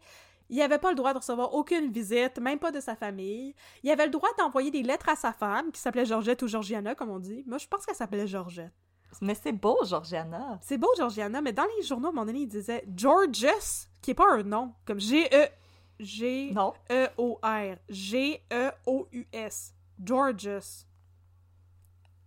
Non, il voulait dire qu'elle était gorgeous. Je pense que oui. Mais il écrivait vraiment Elle mal. était gorgeous, en tout cas. Moi, je, je l'aimais, euh, Georgette Falardeau. Tu la googleras aussi.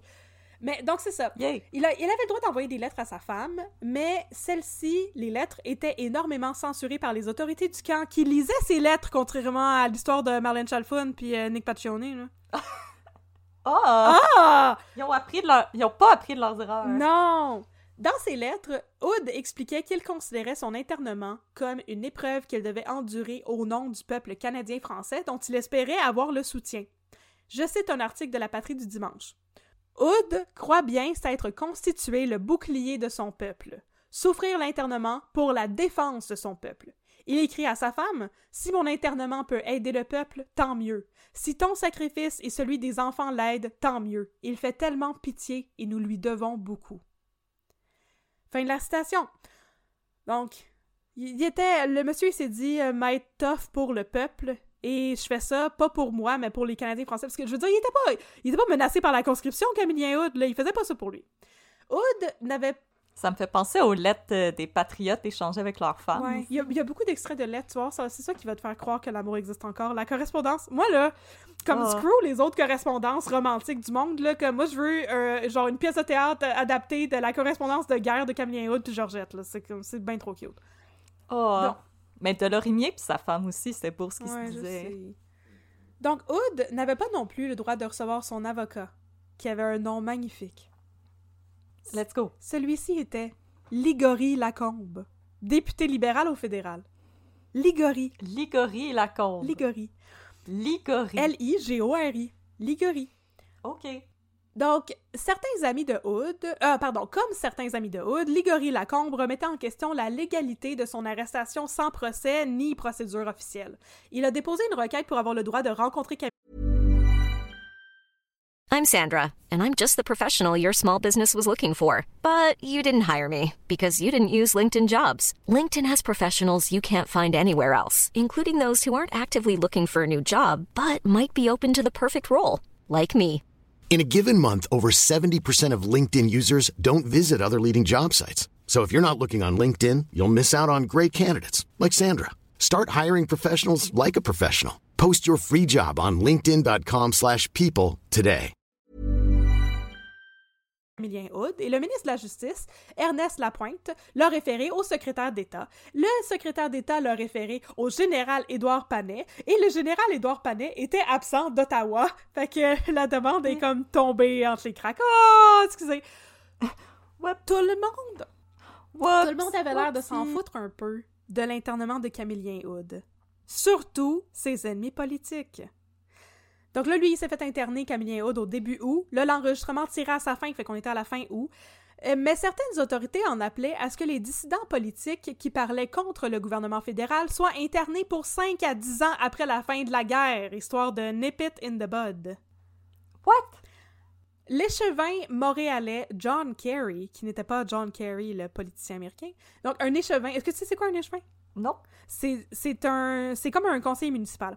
Donc Oh. euh, John Kerry travaillait à la mairie de Montréal avec Camillien Hood. Il a demandé au premier ministre fédéral de libérer Camillien Hood, mais celui-ci a juste ignoré la requête en pelletant ça dans la cour du ministre de la Justice Ernest Lapointe, qui a peut-être chi- chippé ça encore au secrétaire d'État général, qui a chippé ça à Édouard Panet, qui a chippé ça à personne pantoute dans la corbeille à papier. La maison des fous dans Astérix. Oui! On arrive donc en automne. Un grand ménage s'est organisé à la mairie de Montréal.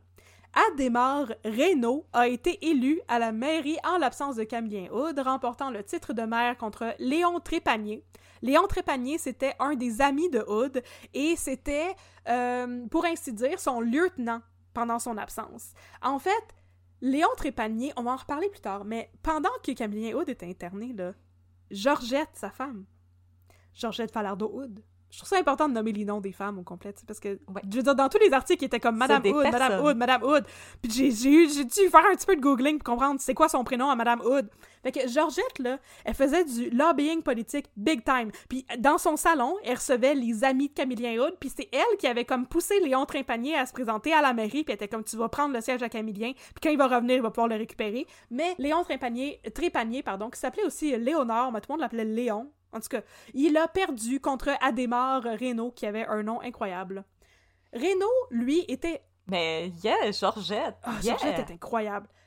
Renault était un candidat dit modéré qui représentait pour plusieurs les intérêts du fédéral à Montréal et son élection signifiait la mise en tutelle de la ville par le gouvernement fédéral, ce que le monde vont pas trop triper dessus dans pas très longtemps. Pendant ce temps-là, Le gouvernement. c'était, littéralement le gouvernement. Ah oui. Pendant ce temps-là, Camillien Hood subissait au camp de Petawawa de nombreuses tentatives de démoralisation. Il était plus étroitement surveillé que les autres euh, internés. Sa correspondance avec sa femme était lourdement censurée ou mutilée sans raison pour le citer. C'est ça que lui disait. Fait qu'il chopait des bouts de page puis il mettait le petit charpie puis tout. Malgré tout, Camillien Hood, il thrivait. Sliving, hashtag sliving comme dirait Paris Hilton. Slaying, living his best life. Il inspirait les autres prisonniers du camp. Il travaillait aussi fort, sinon plus fort que les jeunes, et passait ses temps libres à marcher en long et en large de l'enceinte du camp. Au bord de l'enceinte du camp, en tout cas. Il est ressorti de là, Non, mais il est ressorti de là puis il avait perdu énormément de poids pour vrai. Mais c'est aussi parce que comme la bouffe qu'il donnait à manger Ouais. dans, dans les camps d'étonnement était terrible. Tu Il était m'étonnes. traité plus durement que les autres, mais jamais il ne s'abandonnait au désespoir. Pour l'encourager, sa femme Georgette lui envoyait des journaux qui parlaient en bien de lui. Ils étaient rares, tout le monde avait peur de se faire arrêter à cause de la censure, on les comprend. Elle lui envoyait aussi de belles lettres où elle lui disait des choses comme ceci. Oh. Tiens-toi. Donne l'exemple. Je suis fière de toi. Ta belle attitude t'a valu des haines et le chemin de l'exil, mais t'as mérité l'estime de tout un peuple et te vaudra de plus grandes victoires. Oh. Oh, Georgette! J'ai failli dire une niaiserie que Georgette, elle y envoyait des nudes. Je me sens mal. Non, elle envoyait pas des nudes. ok? Elle envoyait des belles lettres bien écrites comme ça. Tiens-toi, il donne l'exemple. C'est magnifique.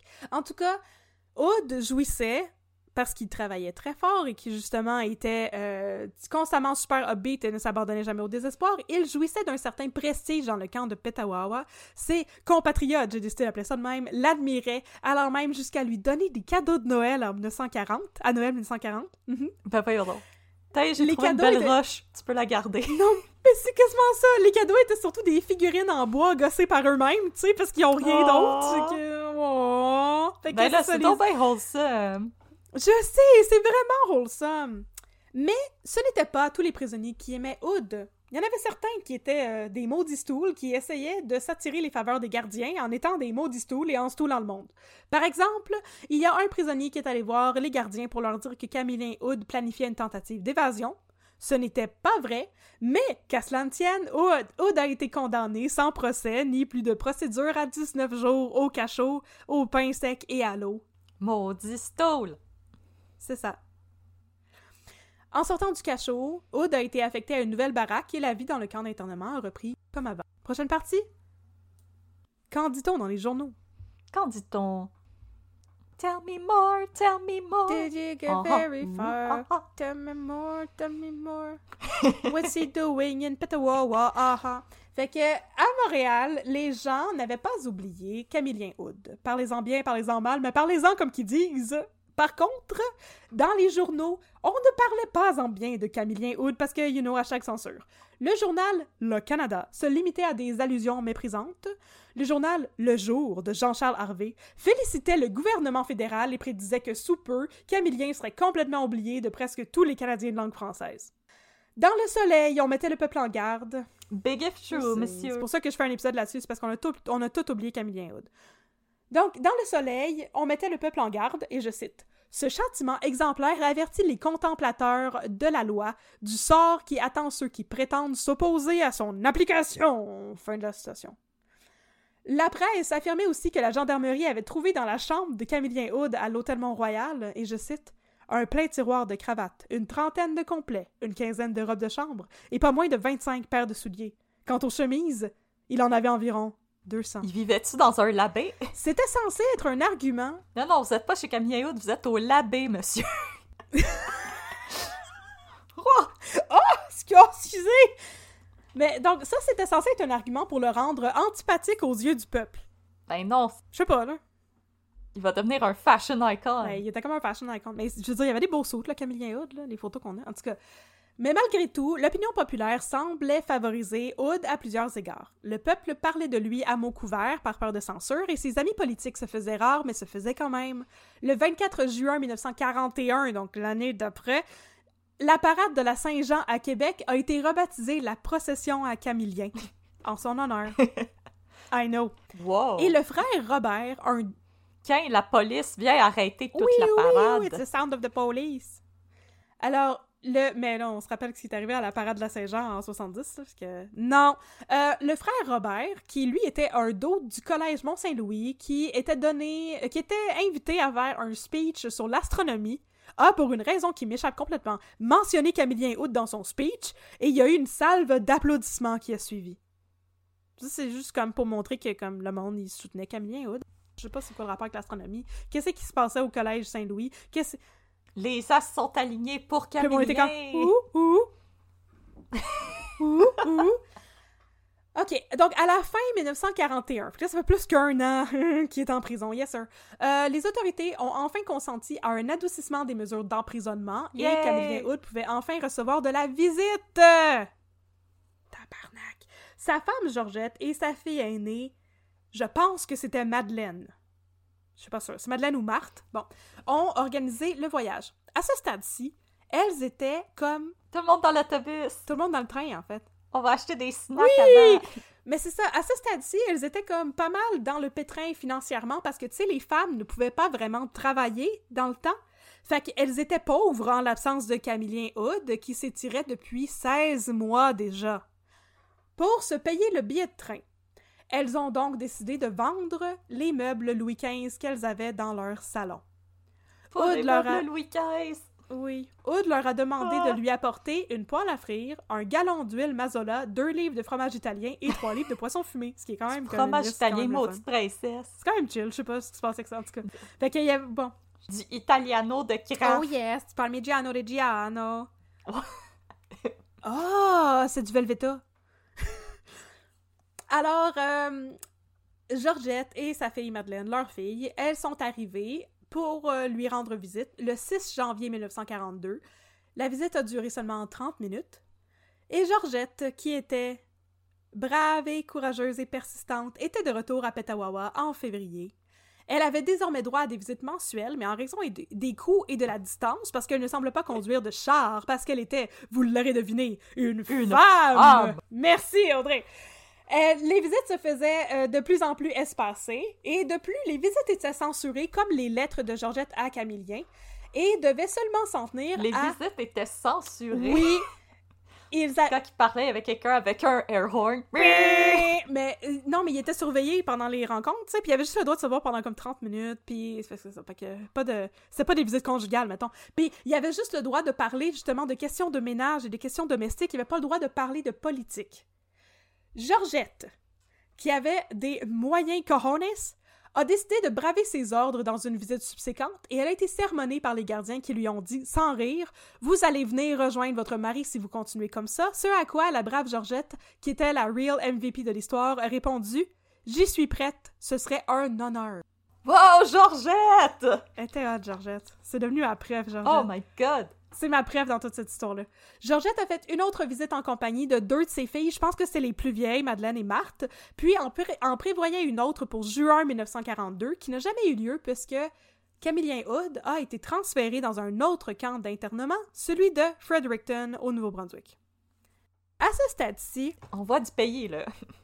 Pardon?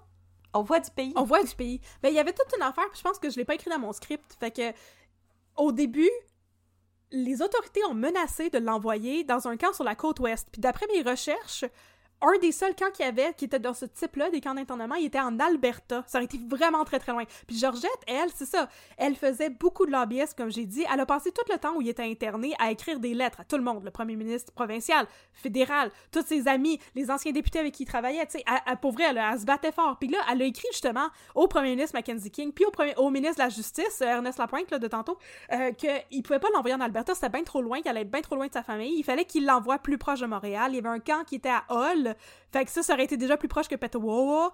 Fait que euh, finalement, ils ont décidé, mais on l'enverra pas en Alberta, mais on va l'envoyer en Nouveau-Brunswick. Fuck you. C'est ça.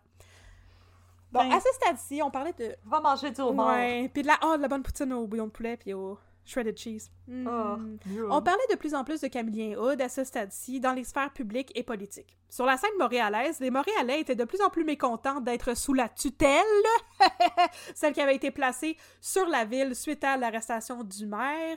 Et sur la scène fédérale, de plus en plus de politiciens osaient braver la censure et questionner la conscription qui semblait imminente parce qu'elle n'était pas encore arrivée à ce stade-là.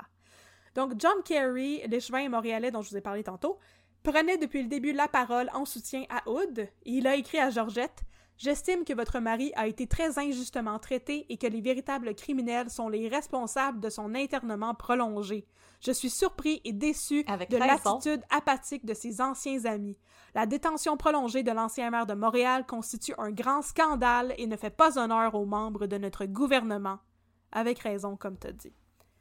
Carrie John Kerry a entrepris des démarches auprès du gouvernement concernant le sort des internés et plus précisément celui de Camillien Hood. Après tout, on le rappelle, celui-ci est interné depuis près de deux ans sans jamais avoir subi de procès ni d'avoir reçu de décision judiciaire officielle. Le secrétaire du ministre de la Justice a répondu à John Kerry que pour que le cas de Camillien Hood soit examiné, Camillien Hood lui-même devait signer une requête. John Kerry lui a répondu que, et je paraphrase bien sûr, ça n'avait pas d'esti de bon sens. Si le ministre de la Justice avait le pouvoir de faire interner un homme sans procès, il avait aussi celui de le faire libérer sans procès. Tu sais?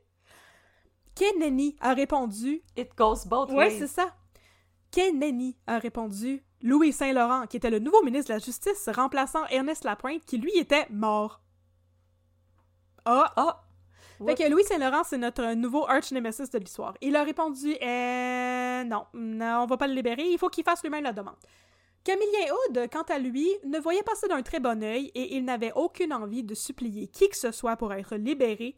Il écrit à sa femme Si l'on parle de me libérer, que ce soit sans condition aucune. Donc il n'allait pas se mettre à genoux pour le gouvernement.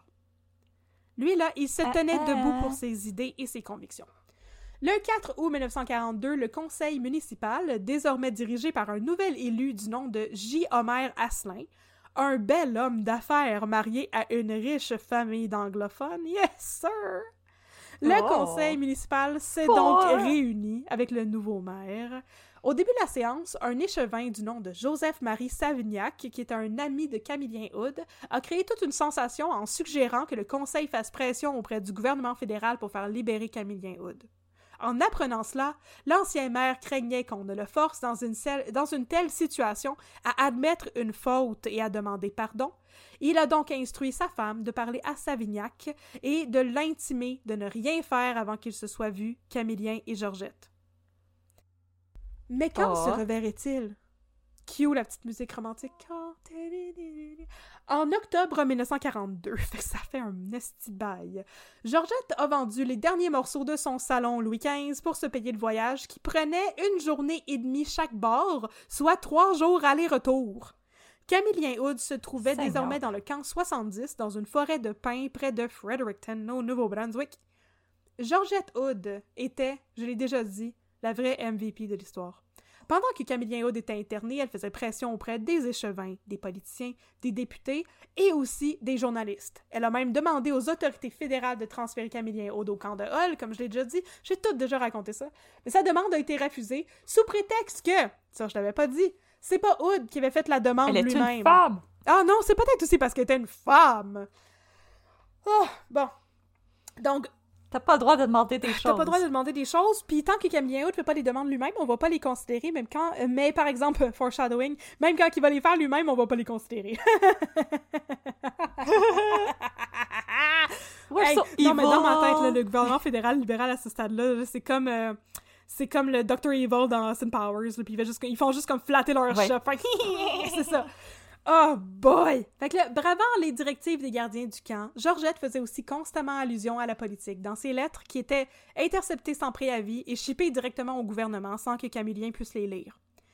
Camillien Hood s'ennuyait de sa femme et lui a donc demandé d'arrêter d'enfreindre les règles pour s'assurer que ses lettres se rendent bien à lui. Il a écrit J'ai tellement besoin de te lire souvent. Oh! Ils sont bien trop cute, j'en reviens juste pas. C'est cute, hein? Fait que là, il a dit, c'est ça, arrête de braver les, les règles, puis envoie-moi des lettres parce que j'ai besoin de te lire. Oh, tellement beau! Entre-temps, Je suis sûre qu'il y a des gens qui nous écoutent présentement pis sont comme ma date, est même pas foutue de me texter. à ce stade-là, là, on est rendu fin 42, ça fait comme plus de deux ans qu'il est dans un camp. Oh, bon. Entre-temps, Joseph-Marie Savignac, l'échevin de tantôt, a obtenu l'autorisation de rendre visite à Hood en, en sa qualité d'avocat. Fait qu'il n'était pas l'avocat de Camillien Hood, mais il a dit « Je suis avocat ». Puis on dit « Ok, c'est correct, tu peux aller le voir d'abord ». Il s'est pointé... Je suis avocat, oui! C'est moi! Il s'est pointé sans s'annoncer pour éviter qu'on installe des micros pour les espionner. Smart. Il était bien ému à la vue de son ancien chef et apparemment il se serait mis à pleurer en le voyant parce que, tu sais, à ce stade-ci, c'est ça, Oh. Camillien Hood, il a perdu beaucoup de poids. Puis, tu sais, je veux dire, c'est quand même comme... aller visiter quelqu'un dans un camp d'internement. Je vais faire une petite parenthèse triste, là, mais je veux dire, moi, quand j'étais à l'hôpital à l'automne passé, quand mon chum il venait me voir, il pleurait là, parce que c'était juste triste de venir me visiter dans un hôpital. tu sais. C'est ça. Voilà, c'est normal. C'est pas, euh, Mais c'est pas des belles retrouvailles à l'aéroport. non, pas pantoute. Mais Camillien Hood a tenu à rassurer Savignac en lui disant une phrase que je trouve pas rassurante pantoute. Savignac, ils me sortiront d'ici dans un cercueil, mais je ne me mettrai pas à genoux. Pas Oh. sûr que c'est ça qu'il voulait entendre, de ça, quelqu'un Savignac. qui tient non! Non, on a besoin de toi, là. T'as une femme pis On veut pas que tu meurs, là! c'est pas ça! Fait que deux autres hommes ont aussi reçu l'autorisation Chill, dude, Chill! chill! Bon, deux autres hommes ont aussi euh, reçu l'autorisation de venir rendre visite à, visite à. C'était euh, Léonore euh, slash Léon Trépanier, son ami qui s'était présenté à la mairie pour le remplacer deux ans auparavant, et Jean-Louis Ledoux. Les deux se sont présentés comme l'avocat et le créancier du détenu. C'est pour ça qu'ils ont eu la permission de parler. Parce que si t'étais juste son ami, t'avais pas le droit d'aller au camp. Tu sais, même Georgette, c'était comme vraiment limité, tu sais, la quantité de fois qu'elle pouvait le voir et tout. Fait qu'ils sont arrivés le 7 décembre 1942. Et les deux hommes ont prié Camillien Hood d'accepter de signer tout ce qui était nécessaire à sa libération. Encore une fois, Camillien a refusé. Après tout, le ministère de la Justice n'avait jamais promis de le libérer, seulement d'examiner son cas. Il était donc possible qu'il souhaitait qu'il signe plein de documents pour révoquer ce qu'il avait dit, tu sais, et ensuite évaluer sa situation, puis refuser sa libération pour l'humilier davantage dans l'œil du public, ce qui semblait être le plan du gouvernement, effectivement, selon la patrie du dimanche. Fait que Camille Hood était plus smart que ça. Oh là là là là. Sa famille est aussi venue lui rendre visite en janvier 1943. Ça fait longtemps, c'est bol. Et sa famille l'a trouvé toujours aussi courageux et frondeur qu'avant. Hood était le meilleur scieur du camp, parce qu'apparemment, il sciait du bois en plus de juste bûcher du bois.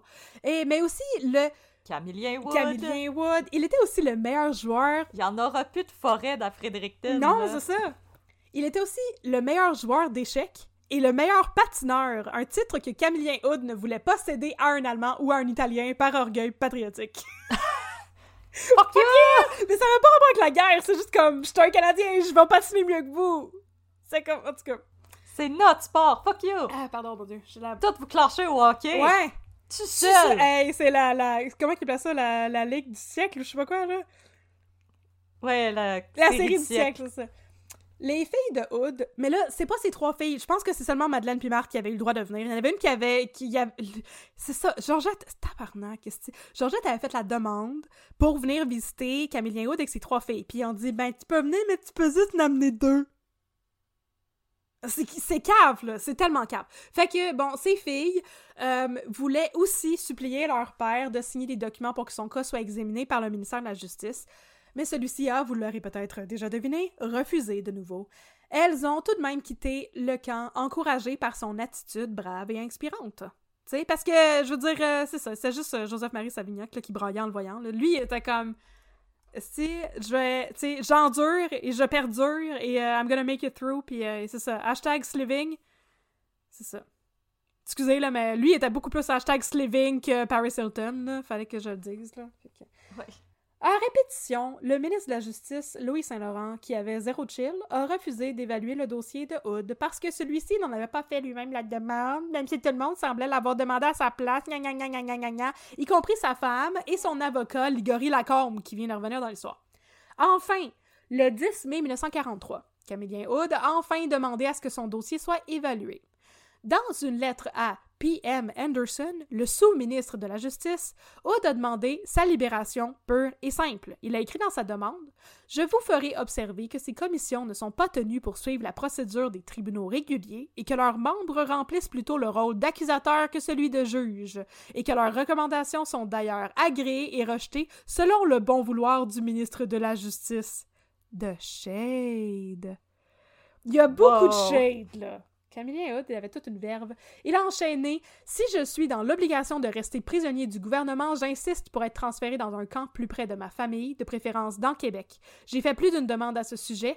Toutes ont été refusées. Cependant, la même demande a été accordée à 70 personnes d'un coup qui ont été transférées de Petawawa dans Québec et à 18 autres qui ont été transférées de Fredericton à Petawawa, ainsi qu'à 14 autres plus récemment de Fredericton dans Québec. Je demande encore une fois au ministre de la Justice dont je suis le prisonnier de recommander au département de la Défense nationale de me faciliter par un transfert les visites de ma femme, de mes enfants et de mes avocats au besoin. Fin de la citation, ça a le mérite d'être clair. Yep. Le surlendemain, Il appelle un chat un chat. He's calling the cat a cat. Le surlendemain, René Chalot, Ch- Chalot, Hey, il y avait tous les beaux noms que j'avais, c'est le premier qui me gosse. C-H-A-L-O-U-L-T. Chaloux? Bon, Chaloux. René Chaloux, député pour l'Union nationale, a présenté une motion à l'Assemblée nationale pour demander qu'il fasse pression auprès du gouvernement fédéral pour faire libérer Camillien Hood. Le président de la Chambre a refusé les discussions sous prétexte qu'une telle demande enfreindrait les règlements fédéraux. Maurice Duplessis a renchéri en disant que, après tout, Camillien Hood n'avait pas demandé à être libéré, seulement à être plus proche de chez lui. Ah! Haha! Maurice! Loophole! Ta gueule, Loophole! Maurice! Ta gueule! C'est ça, voilà. Enfin, le sous-ministre de la Justice a annoncé à Camillien Hood que sa cause allait être entendue par un comité consultatif. Celui-ci s'est tenu en mai 1943 et il était constitué des juges M.A. Meller de Sarnia en Ontario, W.M. Dixon d'Ottawa et Robert Tachereau, ironiquement le fils de Louis-Alexandre Tachereau qui était le grand ennemi de Camillien Hood dans les années 20. Était-ce Changer. euh, de était-ce un hasard? Était-ce un conflit d'intérêts? non et oui. Peut-être. Ben donc, en tout cas, ils ont demandé à Camillien s'il retirait ses propos du 2 août 1940, ce à quoi il a répondu non, pas pantoute. Et ils ont ensuite il a ensuite, pardon, Camillien Hood, procédé à exposer pendant une heure et demie toutes les promesses politiques faites par les libéraux qui, auparavant, s'étaient fermement opposés à la conscription, on s'en rappelle. Le comité consultatif, malheureusement, n'avait aucun pouvoir décisionnel et c'était comme qui dirait une esti de perte de temps parce qu'ils ont juste dit qu'ils allaient envoyer le dossier au ministère de la Justice. On est de retour où on avait commencé. Bravo les boys. Le président du comité a aussi remis à Hood un document qu'il l'a invité à signer, celui-ci stipulant trois clauses. Clause numéro 1. Hood s'engageait à obéir à toutes les lois en vigueur. Clause numéro 2. Hood s'engageait à ne rien dire ou faire pour encourager les gens à nuire à l'effort de guerre. Et clause numéro 3. Hood s'engageait à faire, au contraire, tout en son pouvoir pour aider l'effort de guerre. Et Camillien Hood a dit qu'il ne signerait pas. En rentrant, You can eat my, eat my manger shorts. mes boxeurs du Calvin Klein. En rentrant au camp 70, les autres inmates pensaient qu'ils allaient célébrer la libération prochaine de Camillien Hood, mais Hood a dit qu'il pariait un paquet de cigares que sa demande de libération serait rejetée.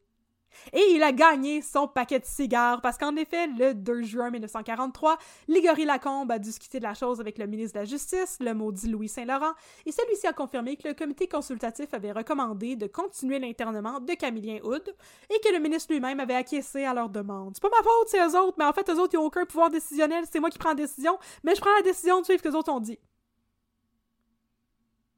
Oh boy. I know. Ça achève, inquiète-toi pas. bon, C'est Quand elle a appris la nouvelle, Georgette était bien découragée. Camillien, quant à lui, faisait toujours preuve de son sang-froid légendaire. Il lui a écrit Je leur ai dit que si j'avais perdu mon bouton de collet, je serais furieux. Mais la perspective de quelques années de plus d'internement quand on n'y peut rien et que l'on est convaincu d'être dans le bon chemin et d'être utile à toute une race, cela s'endure mieux que les tracasseries du quotidien. Ils ont ri, et moi aussi. Je continue mes exercices physiques pour être bien en forme le jour de la délivrance. Tu as dû être débordé. Je ne sais comment tu as pu faire face à tant d'appels et à tant de monde. Mon sort est préférable au tien. Je n'ai en somme qu'à me laisser vivre tandis que tu as toutes les responsabilités. Il est vrai que tu as tous les courages. La providence te prodigue tous les embarras.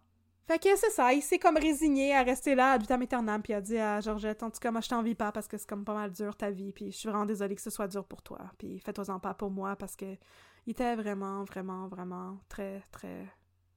d'une force de caractère assez incroyable. Hihi. Il a dit, inquiète pas, je vais devenir swole. ok. Euh, Prochaine partie.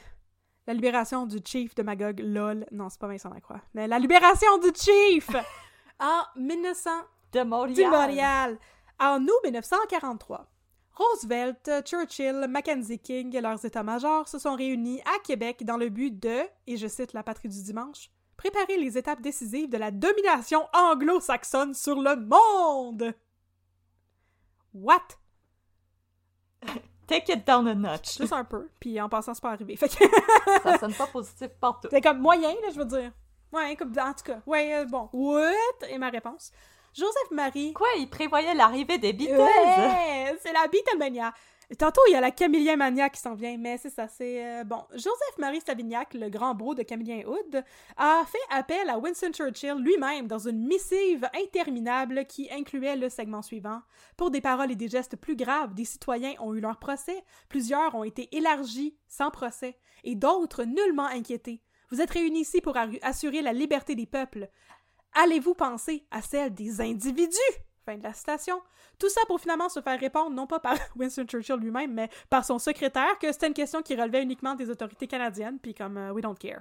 Winston Churchill s'en balance. Le 6 novembre 1943, Camillien Hood, qui devait commencer à être tanné rare, a écrit à l'adjoint parlementaire du ministre de la Justice pour lui redemander sa libération, expliquant qu'il est prêt à signer les papiers qu'il a refusé à signer en mai 1943.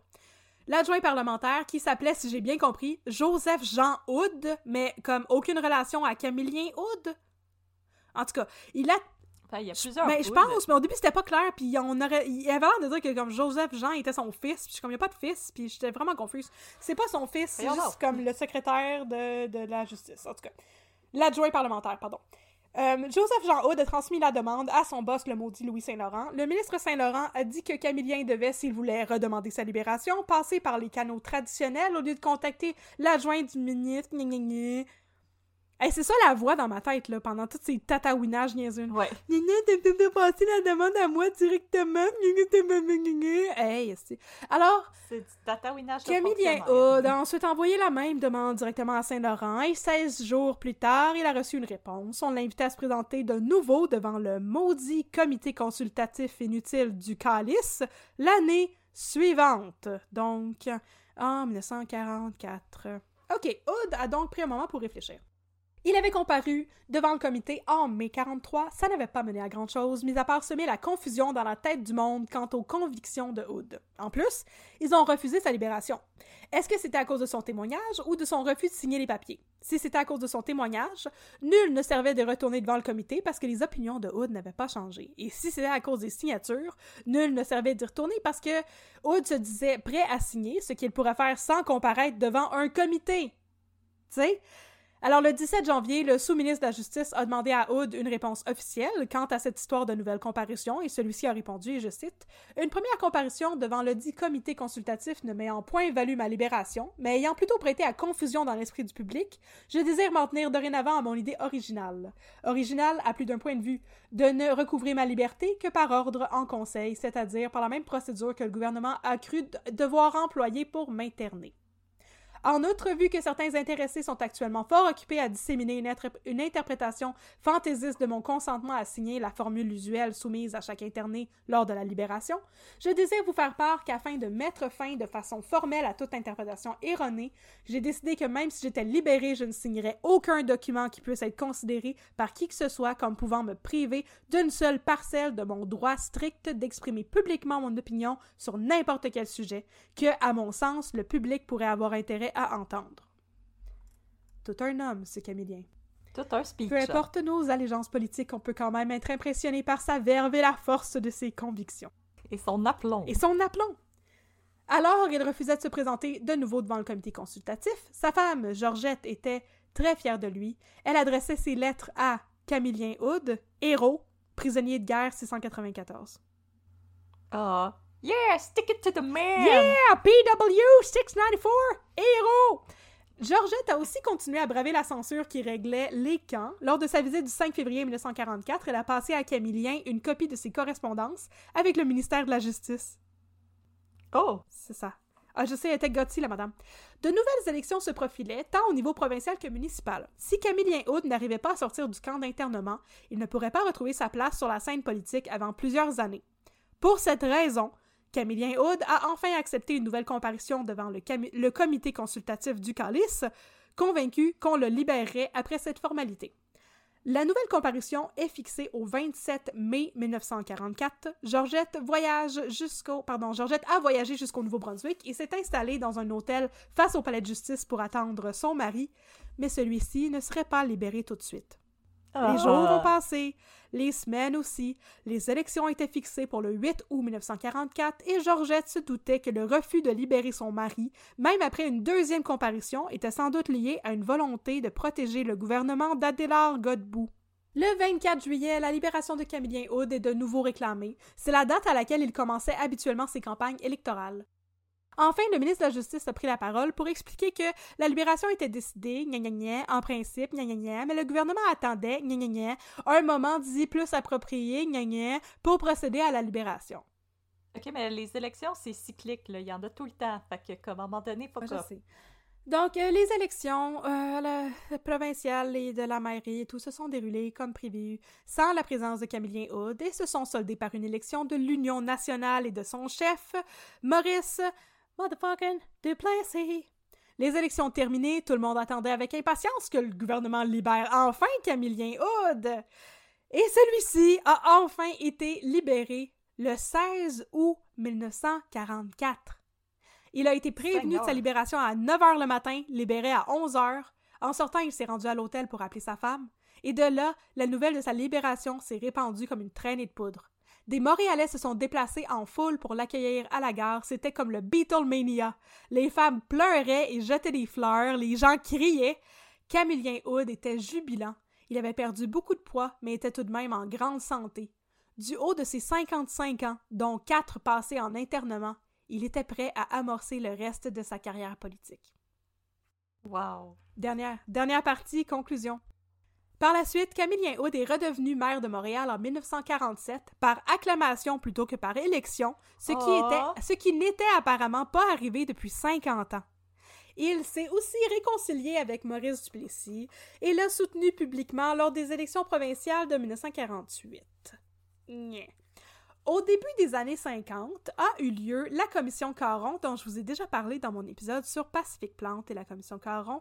Au terme de celle-ci, des élections municipales se profilaient, mais Camillien Hood, qui avait une santé fragile et qui savait de quel bord son pain était beurré, a décidé de se retirer de la vie politique.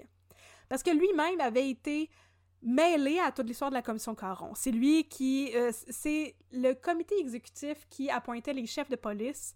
Fait que Albert Langlois, qui était chef de police, qui avait été blâmé pour toute la corruption et tout ça, ben c'est lui qui l'avait appointé. Puis je veux dire, toute l'histoire de Pacific Plante, puis sa mise à pied, de l'escouade de moralité et tout, c'est tout arrivé sous Camillien Hood, ces affaires-là. Fait que plutôt que d'éviter euh, la disgrâce, il a décidé de se retirer de la vie politique. Jean Drapeau est devenu le nouveau maire de Montréal, comme on sait. Puis euh, à partir de là, tout est- s'est super bien passé à Montréal pour toujours. Yay! La paix dans le monde. Camillien Hood est décédé le 11 septembre 1958 à l'âge de 69 ans. Le boulevard Camillien Hood est aujourd'hui nommé en son honneur. Mais là, me, demande- me demanderez-vous sans doute, tous les gens qui ont été internés injustement pendant la guerre ont-ils eu droit à une compensation? Ah, un boulevard Oui. avec leur nom? Oui et non. Non, il n'y a pas eu de boulevard des internés. Suite à la Première Guerre mondiale, mais c'est ça, j'ai pensé conclure ça avec, ces, avec des nouvelles des autres personnes internées. Donc, oui, il y a eu des compensations, mais pas vraiment. Suite à la Première Guerre mondiale, mettons que le gouvernement n'a pas eu à faire grand-chose pour s'excuser ou commémorer, mais suite à la Deuxième Guerre mondiale, les gens qui s'étaient fait interner, interner injustement ou dont les biens avaient été saisis ont commencé à faire du lobbyisme pour avoir une compensation et une reconnaissance de la part du gouvernement. Les efforts du groupe de redressement des Canadiens d'origine japonaise ont mené à des excuses officielles de la part de Brian Mulroney devant la Chambre des communes en 1988, ce qui est quand même mieux que rien, et aussi à la création d'un fonds de compensation de 21 000 par individu encore vivant qui avait été affecté par ces politiques de temps de guerre. Il y a aussi eu la création d'un fonds communautaire de 12 millions de dollars. Et en plus, il y a eu avec le temps des efforts de commémoration qui sont nés et un fonds d'indemnisation de 10 millions de dollars a été, a été établi en 2008 pour soutenir des projets commémoratifs et éducatifs concernant la première opération d'internement canadienne en temps de guerre, qui était celle de la Première Guerre mondiale. Et c'est sur cette note que se termine l'histoire de la fois que le gouvernement a interné Camillien Hood, Monsieur Montréal. Oh, c'était full intéressant. C'était long en sacrament. Je t'avais dit ça allait être long. Mais écoute, ah, c'est bien du gossage, mais comme je pouvais pas couper dans le gossage. Parce que c'était trop. Ça faisait trop pogner les nerfs. C'était tous les efforts pour pas faire sa job. Puis le Voilà, garder en je te laisse faire l'outro pendant que je bois toute l'eau du monde. D'accord. Toute l'eau du monde s'en va dans ma bouche. Alors, chers auditeurs, on espère que vous avez aimé euh, ce cas, que Catherine était donc excitée, elle avait donc hâte de vous raconter. Euh, Sean, on espère que tu as aimé euh, ta suggestion maintenant qu'elle a pris forme.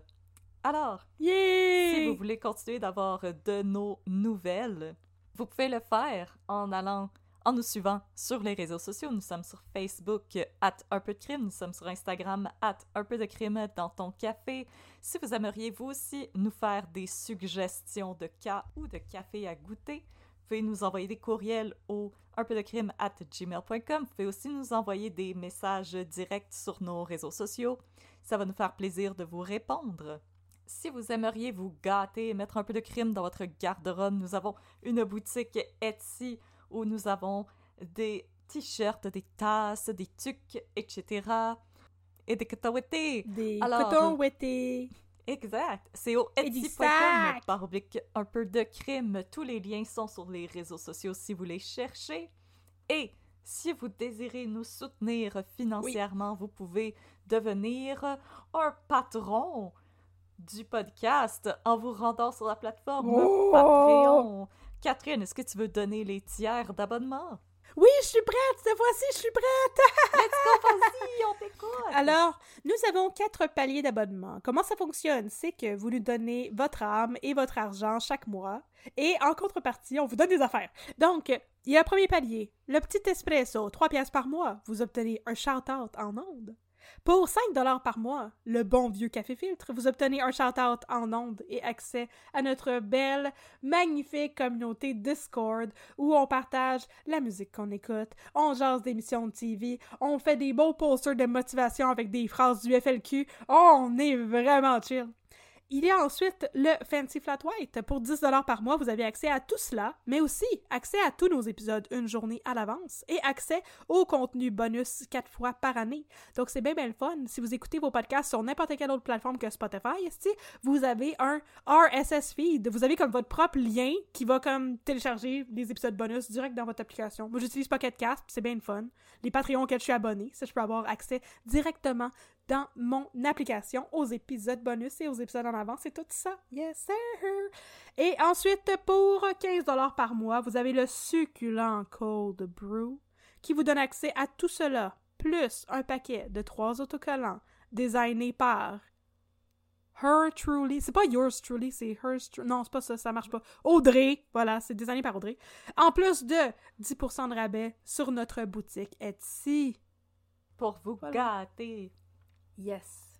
Et euh, on n'a pas de shout-out à faire dans cet épisode-ci, on les a fait dans l'épisode d'avant. Mais merci à nos chers Patreons de nous soutenir. Ça nous permet, Catherine et moi, d'aller prendre un café ensemble une fois par semaine. Et ça nous permet aussi, euh, par exemple, j'ai pu euh, me payer un abonnement pour regarder des documentaires pour des cas à venir. Alors, merci, c'est grâce à vous qu'on peut se permettre ça. Et euh, n'oubliez pas la plateforme Patreon. Ah ah! Vous pouvez toujours ajuster combien vous voulez donner. Alors, si euh, vous voulez euh, vous abonner temporairement pour pouvoir écouter le contenu bonus euh, et ensuite baisser, il n'y a pas de problème, vous pouvez le faire. Nous, on juge pas ça et on est juste très heureuse de vous compter parmi nous avec nos beaux Patreons. Alors, Puis là, pour faire une petite plug supplémentaire, là, tu sais, pour que pour remettre l'eau à la bouche aux gens. Nous avons euh, présentement deux épisodes bonus qui ont été euh, enregistrés et qui sont disponibles sur Patreon. Dans notre premier épisode bonus, j'ai couvert euh, deux histoires de fraude plutôt qu'une qui impliquaient toutes les deux quelqu'un qui s'appelle Ricky. Et Audrey a aussi couvert une histoire de vol. Puis là, par la suite, on s'est dit, ah, c'est dommage le fun quand on fait un concept. Alors, pour notre deuxième épisode bonus qui vient tout juste de sortir, le bonus de l'hiver 2023, nous avons fait des histoires d'émeutes. Alors, premièrement, on avait l'émeute de la petite variole sexy avec euh, les vaccinateurs sexy. Et ensuite, euh, l'émeute vraiment déprimante de l'établissement Archambault. Ce sont des épisodes complets, là. C'est comme une heure et demie, deux heures chaque. C'est vraiment des longs épisodes. Vous en avez pour votre argent. Puis là, pour vous l'annoncer en primeur, je pense qu'on l'a déjà mentionné, mais je suis pas sûre. Notre prochain épisode, notre prochain épisode bonus, ça va être un spécial Internet où on va vous parler de Alphabet et Mafia Boy. oh que oui, soyez au rendez-vous. Fait qu'on va. on va devenir des internet hackers des années 90, puis on va faire... Ça va être incroyable! Et sur euh, le Patreon, il y a aussi le vidéo extra de la vie secrète des geekettes auquel Catherine et moi avions participé si vous voulez voir nos petites faces. Oui! Alors, merci d'avoir été Doritos. parmi nous dans le camp de travail de Petawawa. On a bûché du bois. Si vous êtes fatigué, que vous êtes tanné de bûcher du bois et que vous voulez aller faire un petit dodo, c'est correct. Mais pour les gens qui, comme Sandy dans Grease dit euh, Tell me more, tell me more, on va faire les deux minutes de stat! Maintenant!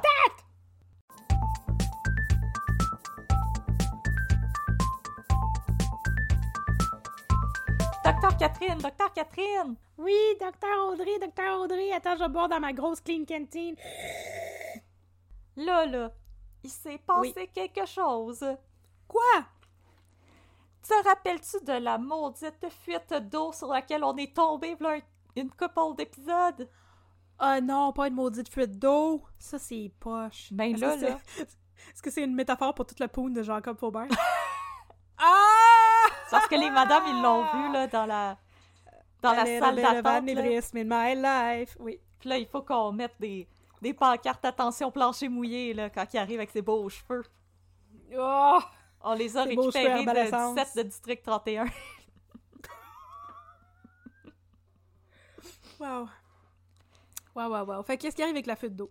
Ben là, là, on a appris Ouais. pourquoi que Marco, là, il tenait autant à la réparer, cette maudite fuite d'eau-là. Pourquoi? Parce que là, pendant un moment vraiment touchant, il nous a raconté que il ne savait pas nager et qu'il avait peur de se noyer. Ouais. Et que quand il était petit, un matin, il s'est réveillé et il y avait une inondation dans l'appartement où il restait. Non! Et il a cru qu'il allait mourir et se noyer.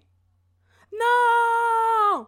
Alors, c'est pour ça qu'il a autant peur des fuites d'eau. Même si, C'est tout? bonne Il y a chance. pas une affaire que genre sa sœur s'était noyée, non? Non, non, sa sœur, elle avait ri C'est de moi qui lui. inventé ça. Ah. Ben oui, mais. Ça me semble être une, une explication un petit peu Moi étrange. aussi, mais c'est l'explication qui a permis de le rapprocher de... Oh mon Emmanuel. dieu, scandale! Par la suite, Enfer et ils se damnation. sont frenchés. Comment ça? Parce qu'elle était donc Euh, touchée qu'il se soit ouvert à, à elle. Qu'elle l'a frenché. Mais là, elle est inquiète parce que, tu sais, Marco, euh, il y a des enfants puis une femme, tu sais. Ouais. Mais Marco, il a dit euh, Non, non, faites-en pas. Comme la salade grecque, faites-en pas. Faites hasard. Mon pas. couple est ouvert. Uh-huh. Mon couple est ouvert, fait que c'est correct. Uh-huh. Mais quelques épisodes plus tard, la femme de Marco a retonti. Puis, euh, je pense que le couple de Marco est aussi ouvert que mes fenêtres d'auto pendant une tempête de neige. Ouf! euh, Est-ce que c'était C'est-à-dire, pas partout. une excuse facile pour se pogner une petite maîtresse on the side? Je pense que c'était pour pouvoir tromper sa femme sans se sentir trop coupable. C'est un- une aventure extra-conjugale avec un side de Suzanne Clément. Exactement, et c'est grâce à la fuite d'eau qu'on va pouvoir apprendre toute la vérité sur le couple de Marco. Lalalala. Effectivement. Que c'était juste ça. On espère qu'il va pas être donné d'anévrisme à Suzanne Clément. C'est correct. Ouais. Ou euh, la l'hépatite, ça sera encore pire. Mais je suis comme pas sûre que l'amour existe Suzanne Clément encore va pas cette l'hépatite à Manu. Ouais, c'est ça. Hey, il y a du Mais danger. ça, Je suis comme pas sûre que l'amour existe encore avec cette histoire-là. Là. Ça me... Comme Non, moins qu'avec euh, Georgette que- et Camille Hood. Là. C'est pas une aussi belle histoire, mais en tout cas, c'est juste ça que je voulais vous raconter aujourd'hui, Docteur Catherine, puisque l'épisode était déjà long. Ah, Ben, c'est bien correct. Euh, T'as fait un très bon choix d'anecdote. Je vais aller euh, manger du popcorn plein d'hépatite euh, dans la salle de la break room. Season dans l'hépatite. C'est ça, exactement. Moi, je vais aller, je vais aller battre les Allemands et les Italiens en faisant du figure skating sur la, la. C'est ton, c'est ton devoir de Canadienne. Yes. là. Triple Axel! Excusez, j'ai frappé mon micro en faisant le triple Axel, mais c'est la preuve que j'ai actually fait un triple Axel. Ben oui, absolument. Je vais le goût de faire une joke de Nancy Kerrigan, mais c'est correct. Il y a Ouais! des Allemands qui vont venir me péter le genou. Oh! Fort Germany! Oh non! Non, mon genou! Ah, pourquoi moi? Bon, ben je vais aller voir Jacob avec mon genou pété. C'est correct. Attention qu'il te donne pas d'anévrisme. Ouais, hein. Non, un... Non, non, je suis une femme mariée. Non, Jacob, non. c'est un- très bon docteur. Il va dire Bonjour madame, je vais arranger ton genou. Assieds-toi là. Moi, te le dépéter ton genou. Je vais te mettre revoir. euh, 50 cc de bolus euh, direct dans la cuisse, puis ça va bien aller. Yes, sir. Bon, ben, stat, Docteur Catherine. Stat, euh, docteur Audrey.